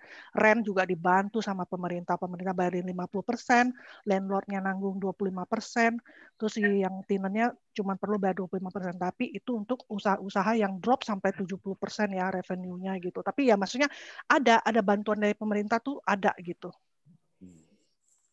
Untung gua pasukan kan. ya. Eh, berguna banget ini infonya pastinya. Government Kanada emang sangat care ya. Dan untuk eh, mungkin eh, berhubungan dengan itu ya, kayak child benefit gitu kok, eh, itu dapat ketika kita land di sana langsung atau kita tunggu berapa bulan atau kita tunggu PR dapatnya dan dapatnya sekitar berapa per bulan kok. Karena di Iya. sini banyak yang mau ajak keluarga pastinya untuk ke sana gitu. Iya. Hmm. eh saya kurang tahu kalau untuk yang international student ya. Aduh, saya waktu itu pernah bikin videonya sama Ronald, tapi saya lupa. Jadi nanti kalau teman-teman pengen tahu lebih lanjut, tonton yang video saya sama Ronald. Karena dia setelah setelah menjadi eh, dalam posisi PGWP ya, setelah berapa lama itu akhirnya dia dapat childcare benefit. Jadi childcare benefitnya itu nggak harus dalam status PR, tapi temporary residence udah bisa dapat gitu ya. Nah, cuman kalau untuk dari segi saya waktu itu karena saya landing sebagai PR, itu saya bisa saat itu juga langsung apply. Gitu. Saat, itu apply namanya childcare benefit ya. Dan kalau untuk jumlahnya, ini jumlah sangat tergantung dari income kita. Jadi dia kan di Kanada ini kan kita juga harus lapor tax tuh ya. Kalau di Indonesia kan lapor SPT. Di sini juga ada lapor tax juga akhir tahun. Nah, dari akhir tahun itu ketika pemerintah lihat income kita berapa, dari situ dia akan menentukan berapa childcare benefit yang akan didapat anak tiap eh, tiap bulannya gitu. Nah, cuman asumsi asumsi misalkan orang tuanya tuh bener-bener low income dua-duanya, kalau nggak salah maksimum per anak tuh bisa dapat per anak bisa sekitar 600-an loh per anak. Jadi kebayang kalau anaknya 5 kali 600 dapat 3000 dolar sebulan. Tapi kalau anaknya 5 ya. Iya. Iya, eh, ada bahkan ada yang bikin jokes ya. Hmm. Anaknya lima gitu di sana orang tua sampai kerjanya istilahnya santai gitu loh. Iya, betul. Iya. Karena udah dapet ya. Hmm. Oke, oke. Eh, ada next question nih. Kalau misalnya kerjanya di bagian eh punya punya experience di bagian manufacture engineer, terus mau kerja di bagian yang sama, apakah kita tetap harus ambil sertifikat atau by request aja di perusahaan dari perusahaan? Hmm, iya. Jadi eh, ini semua tergantung kembali ya ke kondisinya kita gitu ya. Nah ini dia udah backgroundnya manufacturing engineering itu ke sininya gimana mau lewat jalur sekolah lagi atau udah dalam asumsi PR gitu. Nah itu mesti di define dulu gitu ya. Nah kalau udah ke sininya lewat jalur sekolah lagi tentu saja itu akan bagus karena apa kita udah punya sertifikat Kanada plus kita bisa dukung di resume kita kita punya background experience yang align dengan education kita di sini. Jadi kita punya pengalaman dan punya education gitu. Nah, kalau dengan itu chance kemungkinan ada aja gitu untuk bisa dapat pekerjaan yang sesuai bidang gitu ya. Tapi kalau case case-nya saya nih ya saat ini dalam case-nya saya kendalanya ialah karena kan saya background eh, background pengalaman saya accounting di Indonesia. Pas ke sini saya nggak nggak lewat jalur sekolah dulu, gitu. Akhirnya tapi saya sekolah CPA, gitu ya. Kendalanya ialah ketika saya dari senior staff ini nih, ketika saya mau berusaha meningkatkan karir saya, kalau misalkan saya lagi mau cari posisi manajerial deh di sini, mostly mereka mintanya yang udah certified public accountant di sini, udah certified semua di sini. Nah itu yang jadi eh, mungkin kalau jenjang karirnya lah, kalau misalkan udah punya sertifikasi Kanada akan ngebus gitu untuk jenjang karir ke atasnya gitu. Misalkan kamu manufacturing engineering tapi sama hanya di level senior staff, ketika kamu mau ke manajerialnya levelnya, jika punya sertifi- sertifikasi Kanada itu akan ngebantu banget gitu. Oke, oke next. Eh, mungkin untuk da- eh, bicara soal COVID ya, kan tadi Koko ada jelasin soal di Toronto kayak gimana efeknya. Nah, kalau untuk kerjaan ke Koko sendiri, ini kira-kira ngefek nggak? Maksudnya kan kalau kayak di Indonesia ya, kita ada banyak perusahaan yang layoffin eh, employee-nya gitu loh. Kalau di tempat Koko gitu, seperti itu juga atau enggak gitu? Karena kan Iya. eh, saya dengar ada beberapa di sana juga banyak yang kena layoff juga gitu loh. Betul. Heeh. Iya. Mm. Jadi eh, itu sangat tergantung dari industrinya yang ada ya. Yang jelas yang saya dengar dari beberapa teman yang mereka di hospitality itu hancur. Ya, yang kalau yang di hospitality di hotel apa tuh restoran itu hancur gitu ya. Nah, kalau yang di tempat saya saya di manufacturing cukup kepukul juga ya karena saya kebetulan perusahaan saya manufacturingnya tuh metal manufacturing bukan yang direct consumption gitu ya. Jadinya cukup kepukul, cukup slow down. Jadi eh, kemarin laid off-nya di company saya juga cukup banyak. Ya, mungkin ada sekitar 30% kali, 40% yang ke laid off ya, kena PHK gitu ya. Nah, kalau dari segi saya bilang hospitality itu hancur, itu mungkin Yosi bisa explain tuh, karena Yosi kan tadinya kerja di restoran tuh. Gimana tuh Yos? Ya. Kalau during pandemic hospitality hotel hancur tapi beberapa restoran bertahan masih. Nah, gitu. Beberapa restoran kayak kalau sekarang kan aku kan soalnya kerjanya kan masih related. Aku kan supplier minuman nih Hmm. ke grocery store, ke restoran. Aku kita, kita supplier gitu. Nah, restoran-restoran yang kayak pizza, doner itu masih bertahan. Tapi kalau yang udah kayak fancy, udah kayak yang bukan makanan-makanan kayak makanan-makanan biasa gitu ya, yang udah mulai kayak nggak terlalu bukan pokok gitu ya, kayak sushi itu agak susah. Itu mereka hampir mati, apa hancur. Tapi kalau kayak pizza, doner, itu sama grocery grocery store mereka masih bertahan. Market-market yang supermarket supermarket kecil tuh, itu mereka masih bertahan. Hmm. Gitu. Iya, Eh, makanya untuk eh, kemarin sih kalau dari kita kan ada di tempat eh, hospitality, kalau misalnya semacam kayak di Wales yang institut itu pun eh, kita masih buka sih jurusan hospitality, tapi larinya banyaknya ke restoran-restoran memang. Hmm. Iya, karena restoran-restoran masih banyak yang eksis ya. Eh, Masih masih. mereka tetap butuh orang untuk istilahnya Mm-mm. banyak sih yang take away semacam itu juga gitu. Mm. Mm-mm, Jadi masih terbuka sebenarnya, cuma mungkin ada sedikit perbedaan pengurangan dan itu nggak terjadi di Kanada aja. Di sini pun juga sama, istilahnya semua tempat sama lah ya. Oke, nah kok eh, balik lagi ke Ko Darwin nih.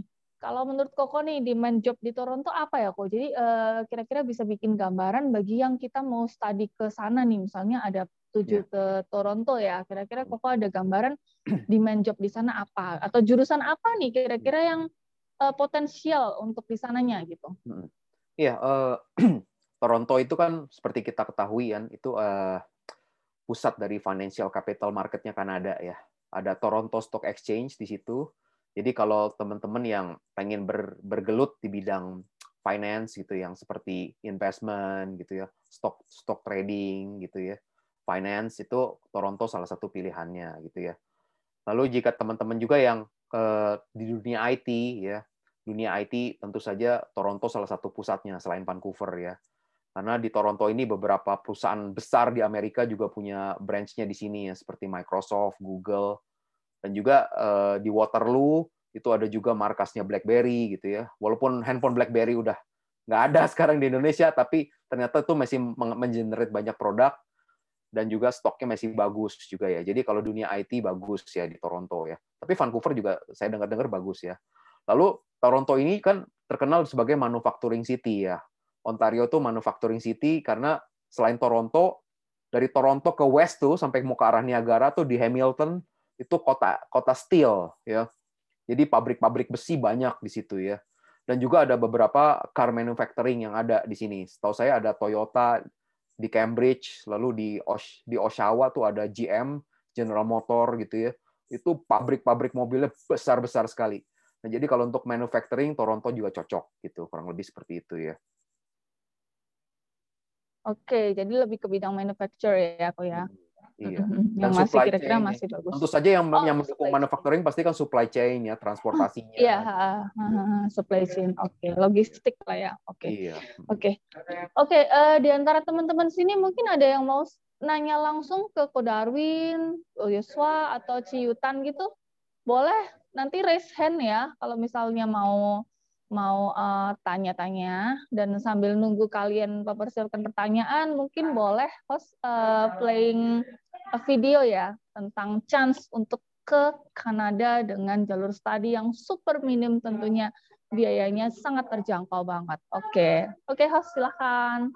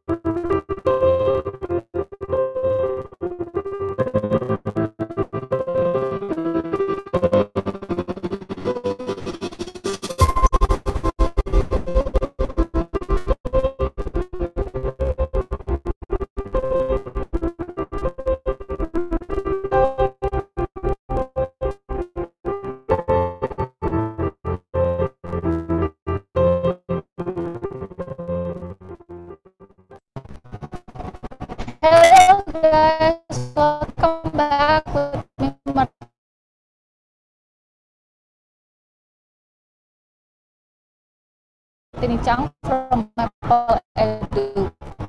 This time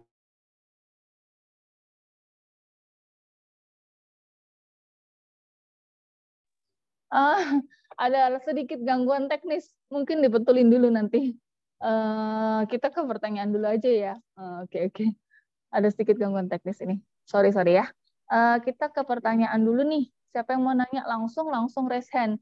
Dari ini Kak Franz. Kak Franz. Oke langsung aja Kak Franz. Eh, unmute sendiri. Eh, tanya langsung aja. Silakan. Ya, ah, selamat selamat halo Ko Darwin, Ciutan sama Ko Yosua mau tanya nih kalau misal selesai studi kita pindah kota atau pindah state, tetap bisa dapat PGWP nggak ya? Terus waktu apply PR nanti bermasalah nggak? Terima kasih. Yosi kali ya bisa jawab dulu Yes. Eh, kalau dapat PGWP harusnya udah nggak masalah ya ke mana ke mana aja ya. Bener nggak kok? Iya betul. Mm-mm. PGWP itu berlaku federal kok, nggak Iya. berlaku di provinsi. Seluruh Kanada nggak masalah. Betul. Iya. Jadi mau di mana aja bisa. Ya kalau aku bisa sharing nih bukan sharing dari aku sih, tapi ini ada teman Vietnam. Sekolahnya itu di Toronto. Setelah selesai sekolah, terus kan aku nggak tahu sama apa enggak sekarang, tapi zaman dia itu kira-kira 10 tahun yang lalu, udah cukup lama ya.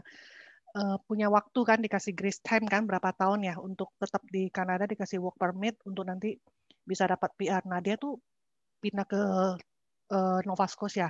Karena waktu itu kalau nggak salah di Toronto cuma dikasih waktu satu tahun, sedangkan Nova Scotia tuh dikasihnya dua tahun. Jadi lebih lama, jadi lebih nggak berdebar-debar gitu loh kalau sampai nggak dapat kerjaan. Dan akhirnya dia dapat, terus dia apply PR, terus stay di Nova Scotia beberapa lama. Ya aku tahu begitu. Jadi logikanya berarti logiknya bisa gitu. Mir, benar. Logika, lo- logiknya memang benar bisa. Nah, cuman yang nanti harus dipertimbangkan ya, kalau misalkan kita mau pindah province, eh, make sure bahwa kita benar-benar dapat pekerjaan yang memang mantep gitu.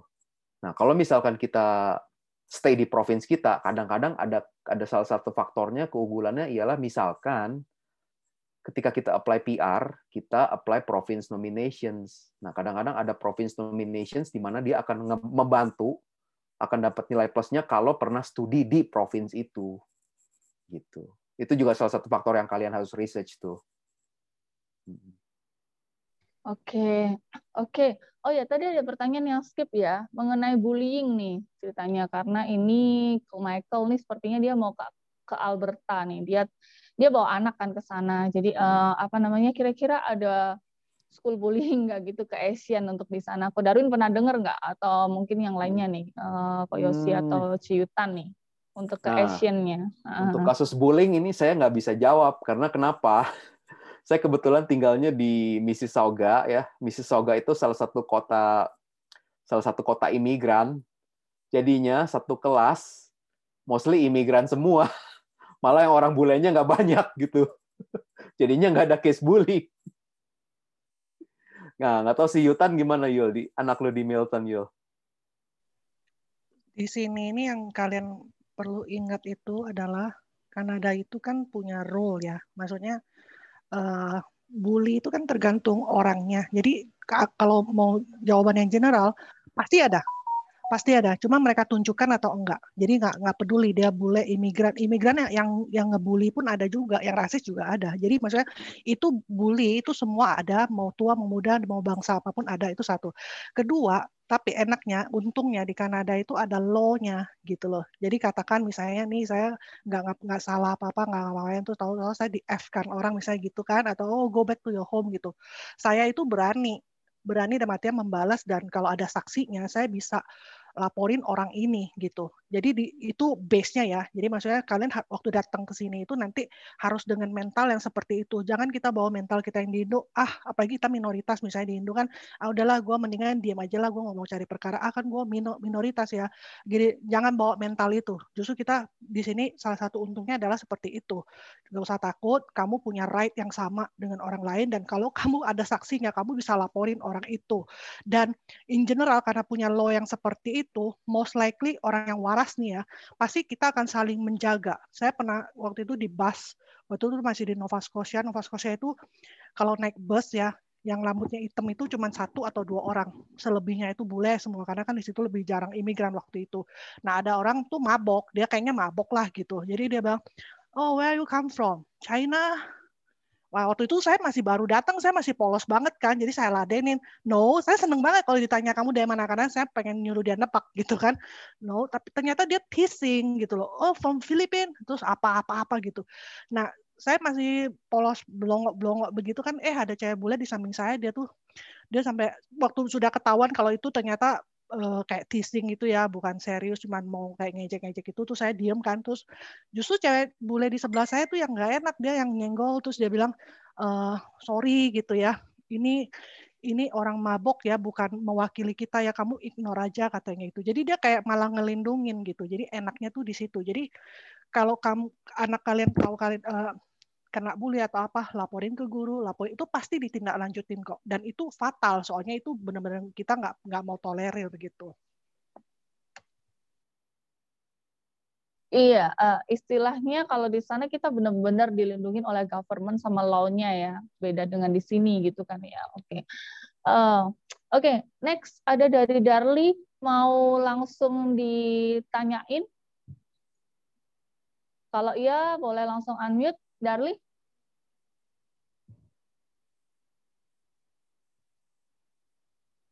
Atau mau dibacain ini?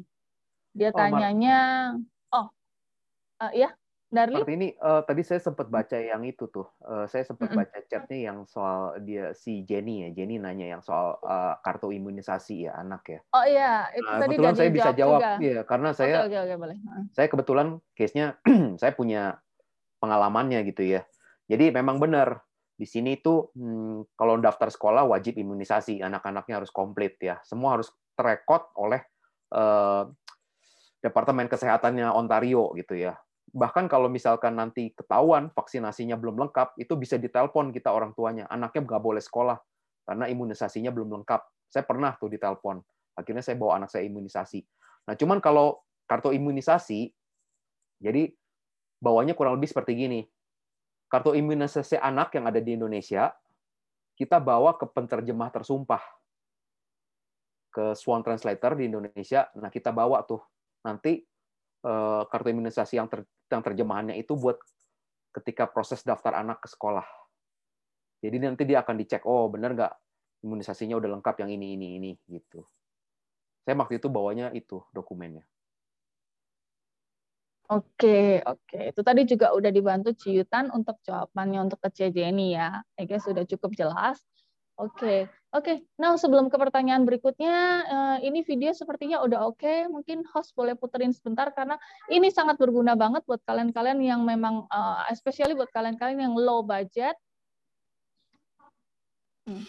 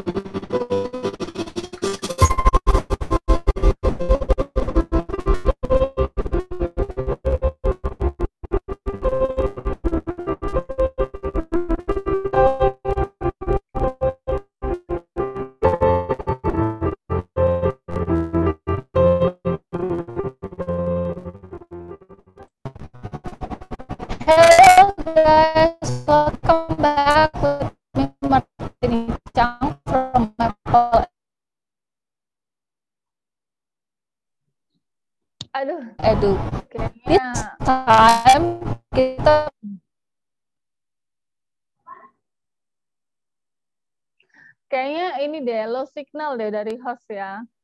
Oke, nanti aja deh. Itu sebenarnya bisa kita lihat di YouTube channel ya, uh, ataupun di Instagram kita nih. Jadi jadi gini, jadi uh, mungkin sedikit cerita, uh, sedikit cerita tentang itu ya, tentang kampus tersebut ada di Vancouver juga. Nah, itu uh, namanya Wales Young Institute. Jadi um, kita bisa kuliah ke sana itu dengan low budget, lalu juga no IELTS require. Kenapa low IELTS require? Karena dari sekolah tersebut menyediakan tes bahasa Inggris. Tes bahasa Inggrisnya seperti apa? Kurang lebih semacam seperti Duolingo. Jadi nanti ketika kita daftar, lalu uh, kita bayar untuk uh, application fee-nya, lalu bayar deposit sebesar 1.500. Nah, setelah itu kita dikasih um, seperti tes bahasa Inggris dan itu online. Jadi bisa kita kerjakan di rumah ataupun di mana aja. Semacam tes Duolingo. Bagi yang belum tahu tes Duolingo, nanti kalian bisa Google seperti apa tesnya. Itu jauh lebih mudah dan lebih murah daripada tes IELTS. Dan for you to know juga, untuk beberapa kampus di Kanada itu terima tes Duolingo dengan minimal skor antara sekitar 105 hingga 120-an. Itu tergantung sekolah dan tergantung jurusannya. Nah, uh, untuk kampus ini memang itu private college gitu. Cuma uh, kalian misalnya suami istri gitu ya, kalian tetap bisa berangkat ke sana dengan catatan dua-duanya belajar, maksudnya study. Karena memang tuition fee-nya sangat murah, mulai dari 5.000 uh, Canadian dollar, kalian udah bisa dapetin 6 bulan study dan 6 bulan co-op. Dan untuk yang hospitality, itu yang 10.000 Canadian dollar, kalian dapetin 12 bulan study dan 12 bulan co-op. Nah, untuk tahu infonya lebih lanjut, bisa kalian nanti uh, chat kita di Instagram atau langsung ke nomor representatif kita masing-masing ada di website atau ada di Instagram ya. Bisa juga lihat di YouTube kita pastinya nanti. Dan pastinya Maple Edu pasti akan bantu kalian untuk um, pilihin sekolah yang affordable sesuai dengan budget kalian. Jadi uh, jangan takut. Kadang kan misalnya uh, kepikiran gitu ya, kalau misalnya kuliah di Kanada itu mahal gitu loh, ya nggak kok. Jadi kayak misalnya uh, belum belum udah takut duluan gitu. Uh, jadi kita sangat fleksibel. Jadi uh, Anda punya budget berapa, kita nanti sesuaikan dan kita bikinin listnya mau jurusan apa di profesi mana dan kita akan coaching kalian, uh, guide kalian dari awal hingga akhir hingga kalian land di sana. Kita pun punya tujuan untuk bikin community Indo di Kanada. Jadi uh, nggak putus hanya sekedar hanya kirim-kirim itu. Oh ya, yang menarik lagi satu lagi ya untuk Wales Young Institute ini pun memiliki owner yang sekaligus menjabat sebagai kepala sekolahnya di sana dan beliau merupakan orang Indonesia dan beliau sangat helpful banget ya, sangat care banget dengan student-studentnya. Jadi um, turun turun langsung untuk membantu kita kita mulai dari proses admin uh, admissionnya hingga sampai di sana pun beliau benar-benar turun tangan karena saya cukup kenal baik dengan beliau jadi ngerti banget kalau memang seperti itu orangnya. Oke, mungkin lanjut ya guys ya. Uh, untuk pertanyaan berikutnya ada dari tadi siapa yang Darli ya? Darli udah on belum ya ini? Mau nanyakin langsung atau mau dibacain? Gak usah baca aja, Ci. Oke, dibaca aja ya. Oke, mau nanya nih, kalau experience di banking, maybe 10 tahunan experience-nya berguna nggak? Kira-kira kok? Hmm, mau tanya dulu, experience Hmm. 10 tahun di bankingnya, di sininya mau kerja di banking atau mau kerja di mana dulu? Nah, itu Darli langsung jawab aja deh. Kayaknya lebih enak Mm-mm. eh, untuk langsung komunikasi gitu. Eh, Belum tahu sih, Ko. Cuma kirain kan apa masuk ke dalam list yang experience atau enggak gitu kirain. Mm, iya, Eh, bankingnya itu kan banking kan luas ya skopnya ya. Di banking kan benar. ada yang di operation bankingnya atau di customer service-nya atau di mananya dulu nih. Hmm, jadi kalau kita bilang 10 tahun di banking, tapi ternyata 10 tahun bankingnya kamu misalkan di operation-nya gitu ya. Terus kamu mau jadi sebagai investment consultant di sininya. Nah, itu jelas nggak akan bisa. Nggak Karena bisa. mau ya. jadi jadi mau jadi investment consultant di sini ada ada sertifikasinya lagi. Gitu, kurang lebih Mm, seperti mm, itu. mm. Jadi harus align dulu pekerjaannya kurang lebih seperti itu. Lihat dulu ya, kira-kira di bidang apa ya, ya. Betul. Maksudnya iya. lebih experience di mana? Oke deh. Betul. Atau kasih contoh Win, teman kita Win. Di Indonya Hmm. di banknya udah kacap ya kalau nggak salah. Nah, betul dia. Coba ceritakan Win. Iya, jadi salah satu teman kita ya, temannya Yutan dan saya di Indonesia udah lumayan tinggi ya. Ini siapa dulu nih? Kalau ada beberapa yang orang banking Yul. Ini yang bintang tamu kita bukan Jelma gitu Yul. Betul. Nah, iya. Jadi di Indonesia udah lumayan posisi di bankingnya. Ketika sampai di sini, dia juga harus lewat program yang seperti saya di Brian J. Fleming, ya. Akhirnya masuk jadi apa? Jadi customer service dulu. Oh, Customer iya, service iya. atau teller ya? Teller kalau nggak salah. Jadi teller. Teller. Downgrade jadi teller gitu loh. Aku kan pernah lagi dua- dari nol berarti. Aku pernah dua bulan magang di bank ya, di BMO. Jadi kalau sepengamatan aku dari orang-orang yang sudah kerja di situ part time maupun full time dari India, kebanyakan dari India waktu itu cabang itu. Kalau kamu punya pengalaman banking di Indonesia, aku nggak tahu ya gimana. Tapi masa kalau di banking di banking itu, setahu aku kalau yang eh, apa tuh, yang yang kasir apa namanya, teller, Teller. Teller, teller. te- teller ya. Teller itu biasa kan ada selalu mulai dari situ dulu kan. Nanti Iya, naik benar. naik lama-lama lama-lama sampai paling tinggi itu ya jadi kepala cabangnya gitu. Kalau kamu punya pengalaman itu di negara kamu kemungkinan besar itu dipandang kalau kamu lamar lagi ke bank. Tapi pasti kamu akan mulai dari yang namanya jadi teller itu tadi gitu. Karena aku mulai dari sistemnya eh, banking itu ternyata mirip-mirip jadi mirip-mirip. Dia punya role, dia punya app aplikasi komputerisasinya itu satu dengan bank yang lain tuh mungkin beda penampilannya tapi basicnya itu kayak accounting gitu loh. Accounting basicnya itu sama. Jadi di banking itu rule peraturan itu kan hampir seluruh dunia itu kan harusnya sama kan. Cuma mungkin Iya. waktu aplikasinya itu agak beda. Nah, waktu kamu lamar kerja, misalnya kamu lamar sebagai eh, teller, terus kamu bilang kamu pengalaman di Indonya sekian-sekian ini, kemungkinan kamu ada chance lebih besar ketimbang orang yang kayak saya misalnya nggak punya banget pengalaman terus ujuk-ujuk datang itu enggak tapi ya itu. Bayangkan teman kita tuh udah kacap di Indonya sampai di situ dari Taylor dan dibodoh-bodohin. Padahal ilmunya udah karena aku bilang kan tadi basically majority sama. Jadi dia tuh udah tahu banget gitu loh. Jangankan yang urusan Taylor yang tinggi-tinggi yang urusan kepala wakil cabang di di sini tuh dia udah tahu gitu loh. Tapi karena eh, mungkin Inggris belum terlalu lancar, langsung dipanga- dipandang rendah, terus oh kamu juga datang, jadi ada seniority eh, junior Oh. itu berlaku juga, jadi dia sedih banget, maksudnya karena ekspektasinya gitu dong, nama udah kacap sampai di sini, at least Ya. apalah gitu kan, jadi itu mungkin faktor ekspektasi juga, tapi kalau kamu nggak ada ekspektasi itu, itu chance-nya gede kalau kamu punya pengalaman bank gitu. Oke, oke Ci. Thank you Ci infonya. Oke, semoga menjawab ya. Oke, langsung aja ya. Next kita ke Nicholas. Kak Nicholas mungkin langsung di unmute ada pertanyaan nih. Oke, oke Ci Martini. Halo Ko Hmm. Darwin, Ciutan, dan Ko Yusua. Eh, tadi kan Ko Darwin sempat cerita nih eh, salah satu bidang diperlukan di Toronto kan eh, supply chain ya. Nah, kalau boleh tahu nih, kira-kira kota lain eh, yang selain Toronto yang masih promising untuk pekerjaan di bidang supply chain itu kota apa saja kah? Eh, sebenarnya hampir semua kota besar di Kanada supply chain-nya pasti dibutuhkan kan ya. Nah, mungkin tapi Toronto paling besar ya. Toronto paling besar karena manufacturing-nya paling besar. Tapi di luar itu kalau misalkan kamu di Vancouver. Vancouver itu kan portnya tuh terbesar loh, salah satu port terbesar di Kanada. Itu kapal-kapal kalau dari China itu semua ekspor barang tuh eh, di di Kanadanya tuh di portnya di Vancouver biasa. Dari Vancouver baru nanti pakai truk dibawa ke Toronto kayak di pabrik tempat saya kerja juga seperti itu supply chain-nya. Jadi Vancouver salah satu juga yang besar tuh supply chain-nya. Bener nggak Yos?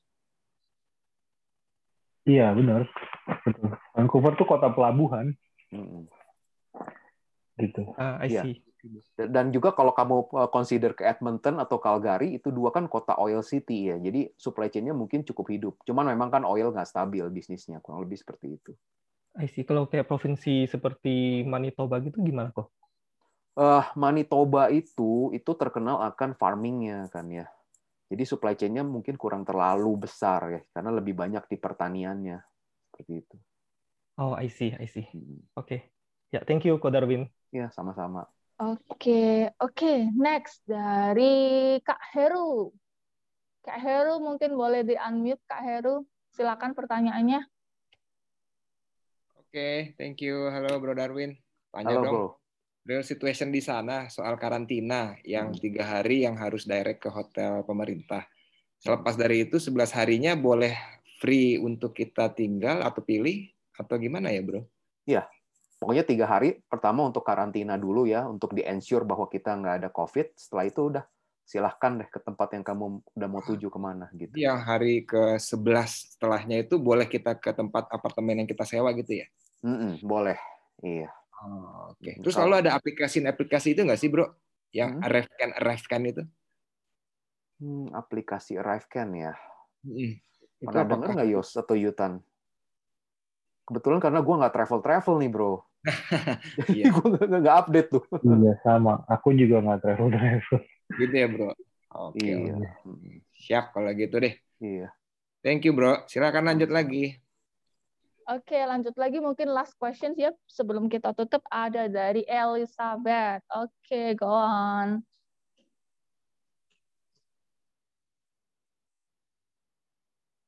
Oh, dibacain. Oke deh, Elizabeth manja ya. Kalau kita ke Kanada melalui kuliah, terus while kuliah kita ambil sertifikat atau course English lagi buat memperkuat bahasa Inggris itu bisa nggak kok? Atau itu perlu nggak kok kira-kira? Hmm, ini sesuatu yang Tujuannya buat apa? Dulu. untuk memperlancar Jos komunikasi. Memperlancar doang. Mm-mm. Memperlancar doang ya sah-sah aja sih. Hmm. Tapi intinya tergantung dari diri kita sih sebenarnya. Iya. ya kan? Eh, maksudnya ketika kita udah kuliah di sini, apalagi kuliahnya pakai bahasa Inggris, terus kita teman-temannya juga, ya makanya di sini juga pentingnya networking dalam arti misalkan kita udah kuliah, jangan gaulnya sama temennya Indonesia melulu, nanti ngomongnya Indonesia melulu nggak praktis Inggrisnya gitu kan. Nah di kelas sama teman dari mungkin berbagai negara ngobrol lah sebanyak-banyak yang ngobrol bahasa Inggris banyak-banyaknya juga kan udah ada YouTube channel gitu ya saat ini udah banyak eh, informasi di googling untuk belajar grammar. Nah, udah bisa belajar teorinya plus prakteknya kita bisa praktekin dalam kehidupan sehari-hari lagi di kelas gitu kan ngobrol aja sama dosen kayak ngobrol apa semua dilancarin gitu.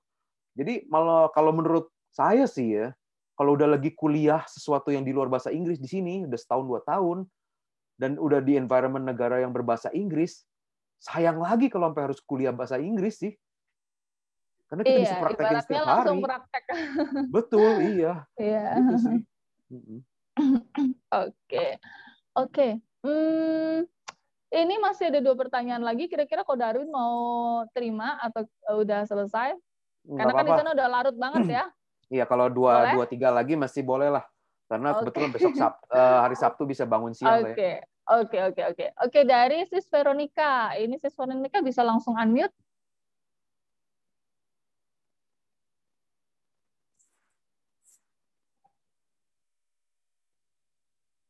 Atau mau dibacain aja? Oke, kayaknya dibacain aja ya biar cepat. Ini kalau ke Kanada ambil kuliah usia 30 ta- 37 tahun apa bisa dan juga jurusan apa sekiranya bisa diambil? Oh, ini saya rasa sih eh, pertanyaan yang umum ya. Ini maksudnya bisa aja gitu. Tapi mungkin ke Darwin ada yang perlu ditambahin gitu. Iya, eh, mungkin kalau untuk yang ini eh, kamu harus tonton video di channel saya yang Indo di Toronto ya, yang ada Ronald udah umur 40 baru mulai kuliah ataupun channelnya Martini yang Maple Edu yang pernah sharing tentang Pak Keke yang udah umur 50 52 kuliah lagi, kok. iya. Waktu masuk ke Kanada usia 52. Iya. Jadi Iya. jadi yang mesti diperhatikan itu ingat mesti diingat gitu ya. Bahwa kalau emang tujuannya mau kuliah ke Kanada untuk dapat PR ya, itu point base. Jadi ingat faktornya tuh bukan salah salah satu apa faktor utamanya tuh bukan umur, ada faktor-faktor lainnya. Jadi kalian harus lakukan simulasi seperti yang saya kasih tahu di video saya. Yang penting kalian lakukan simulasinya. Jadi umur itu hanya salah satu faktor gitu loh. Kurang lebih seperti itu. Oke, banyak soalnya mature student yang mau berangkat ke sana kok, Mbak family segala macam. Betul. Oke, iya. the last one. Ada temen katanya anaknya masuk sekolah TK kena bayar 200 Canadian dollar per bulan, bayar langsung 10 bulan di Red Deer. Kira-kira yang gratis dari TK atau mulai SD katanya. Setahu saya kalau di public school semua gratis ya. Itu kalau Ini yang bayar berarti itu public school. Sama di provinsi mana dulu? Oh gitu Yul, tergantung Hmm. provinsi ya. Tergantung provinsi kayak misalnya Nova Scotia dia baru kira-kira dua tahun yang lalu itu anak TK-nya eh, full time dan mulai dari umur 4. Tadinya tuh mereka mulai umur 5 kalau nggak salah gitu. Tapi tapi majority itu dari TK 0 kecil itu sudah gratis dan full time. Jadi masuk sekolah kira-kira jam setengah sembilan atau jam sembilan sampai jam 3 full time anak TK loh itu ya TK 0 kecil itu udah langsung full time dan gratis kecuali Iya. kamu ke private school atau di bawah itu preschool itu bayar gitu Oh, ya I see, I see. Jadi enaknya di Kanada itu memang kalau kita bawa keluarga, pasangan kita bisa open work permit dan anak kita bisa sekolah gratis di sana dengan catatan kita sekolahnya di public college ya atau public university. Oke, eh, sebelum kita tutup mungkin saya mau sedikit ngomong eh, untuk eh, Maple sendiri kita eh, sebenarnya kerjasamanya ada di empat negara ya, ada di selain Kanada kita juga kerjasama di eh, UK, USA dan juga karena kita banyaknya promosi tentang Kanada, eh, kita fokusnya lebih banyak ke Kanada. Karena memang Kanada lebih menawarkan eh, banyak benefit, terutama untuk yang mau eh, stay di sana after sekolah, after program sekolah mereka eh, berakhir ya, kayak gitu. Dan untuk sekarang pun dari masa COVID ini memang yang paling chance-nya bisa masuk border adalah ke Kanada. Karena untuk seperti di Aussie dan juga di New Zealand eh, sulit sekali. Bahkan em, ada temen yang udah ada PGWP aja ke sana lalu mereka sempat pulang balik ke Indo belum bisa balik ke sana lagi gitu dan akhirnya banting setir ke Kanada gitu. Jadi masih memungkinkan banget bagi kalian yang mau study untuk ke Kanada. Oke, dan teman-teman jangan lupa untuk subscribe channelnya Ko Darwin ya bagi yang belum subscribe karena informatif banget pastinya banyak banget info yang bisa didapetin dari channel Ko Darwin dan semisal uh, mau PM tanya-tanya gitu pasti Ko Darwin uh, dengan suka hati menjawabnya oke dan juga mungkin uh, yang ada channel YouTube lain dari siapa ya uh, Koyosi atau Ciyutan ya Yutan kebetulan sama saya satu satu channel. Kita oh satu partneran. channel Koyosi belum bikin ya Wah ada, cuman kecil masih. Nggak usah lah. dulu. nggak apa-apa kok harusnya bikin. Oke. Iya. dan next next ini apa namanya? Next next guest star mungkin bisa next guest star mungkin nanti bisa antara Koyosi atau Ciyutan ya. Nanti yang pastinya dipinang oleh dulu untuk share. Oke. Nanti bisa diatur lah ya. Nanti kita uh, PM uh, untuk share ke teman-teman yang butuh info di Kanada supaya kita makin banyak uh, orang uh, ngebantu orang yang bisa meraih impiannya untuk stay di sana gitu. Oke, uh, I think kalau nggak ada pertanyaan lagi kita tutup sampai di sini dulu. Terima kasih banyak banget buat Ko Darwin yang udah luangin waktu di sana udah larut banget pastinya ya. Ko jam berapa kok sekarang kok? Eh, setengah 12 malam. Setengah Wah. 12 ya. Harusnya kan setengah 11 ya. Kok ini gara-gara ada daylight ya? Iya, daylight saving. Mm, daylight, oke. Okay. Kalau di tempat Koyosi nih jam berapa? Aku jam setengah sembilan malam. Oh iya, masih ini. Kalau di tempat Ciutan? Sama dia. Sama Malukan ya? Sama, hmm. Oh iya, sama ya. Oke, okay, deh, juga. Mm, -mm ya sama. Oke deh. Oke, mungkin thank you ya sama buat kalian semua yang udah join di acara pagi ini. Saya ucapin banget terima kasih dan jangan lupa ya kalian subscribe eh, untuk channel ini nanti pasti akan ditayangin ulang di YouTube Maple Channel dan juga untuk update info terbaru pastinya please follow us Instagram kita @study keluar negeri juga eh, bisa juga cek website di www.studykeluarnegeri.com. Oke, dan kalau ada pertanyaan apa pun bisa kontak langsung ke kita-kita. Oke, thank you guys. See you again in the next kesempatan. Oke, bye-bye. Oke, thank you semuanya. Oke, bye. Thank you, Bro Darwin, Bro Yosi. Thank you. Bye. Thank you, Bro.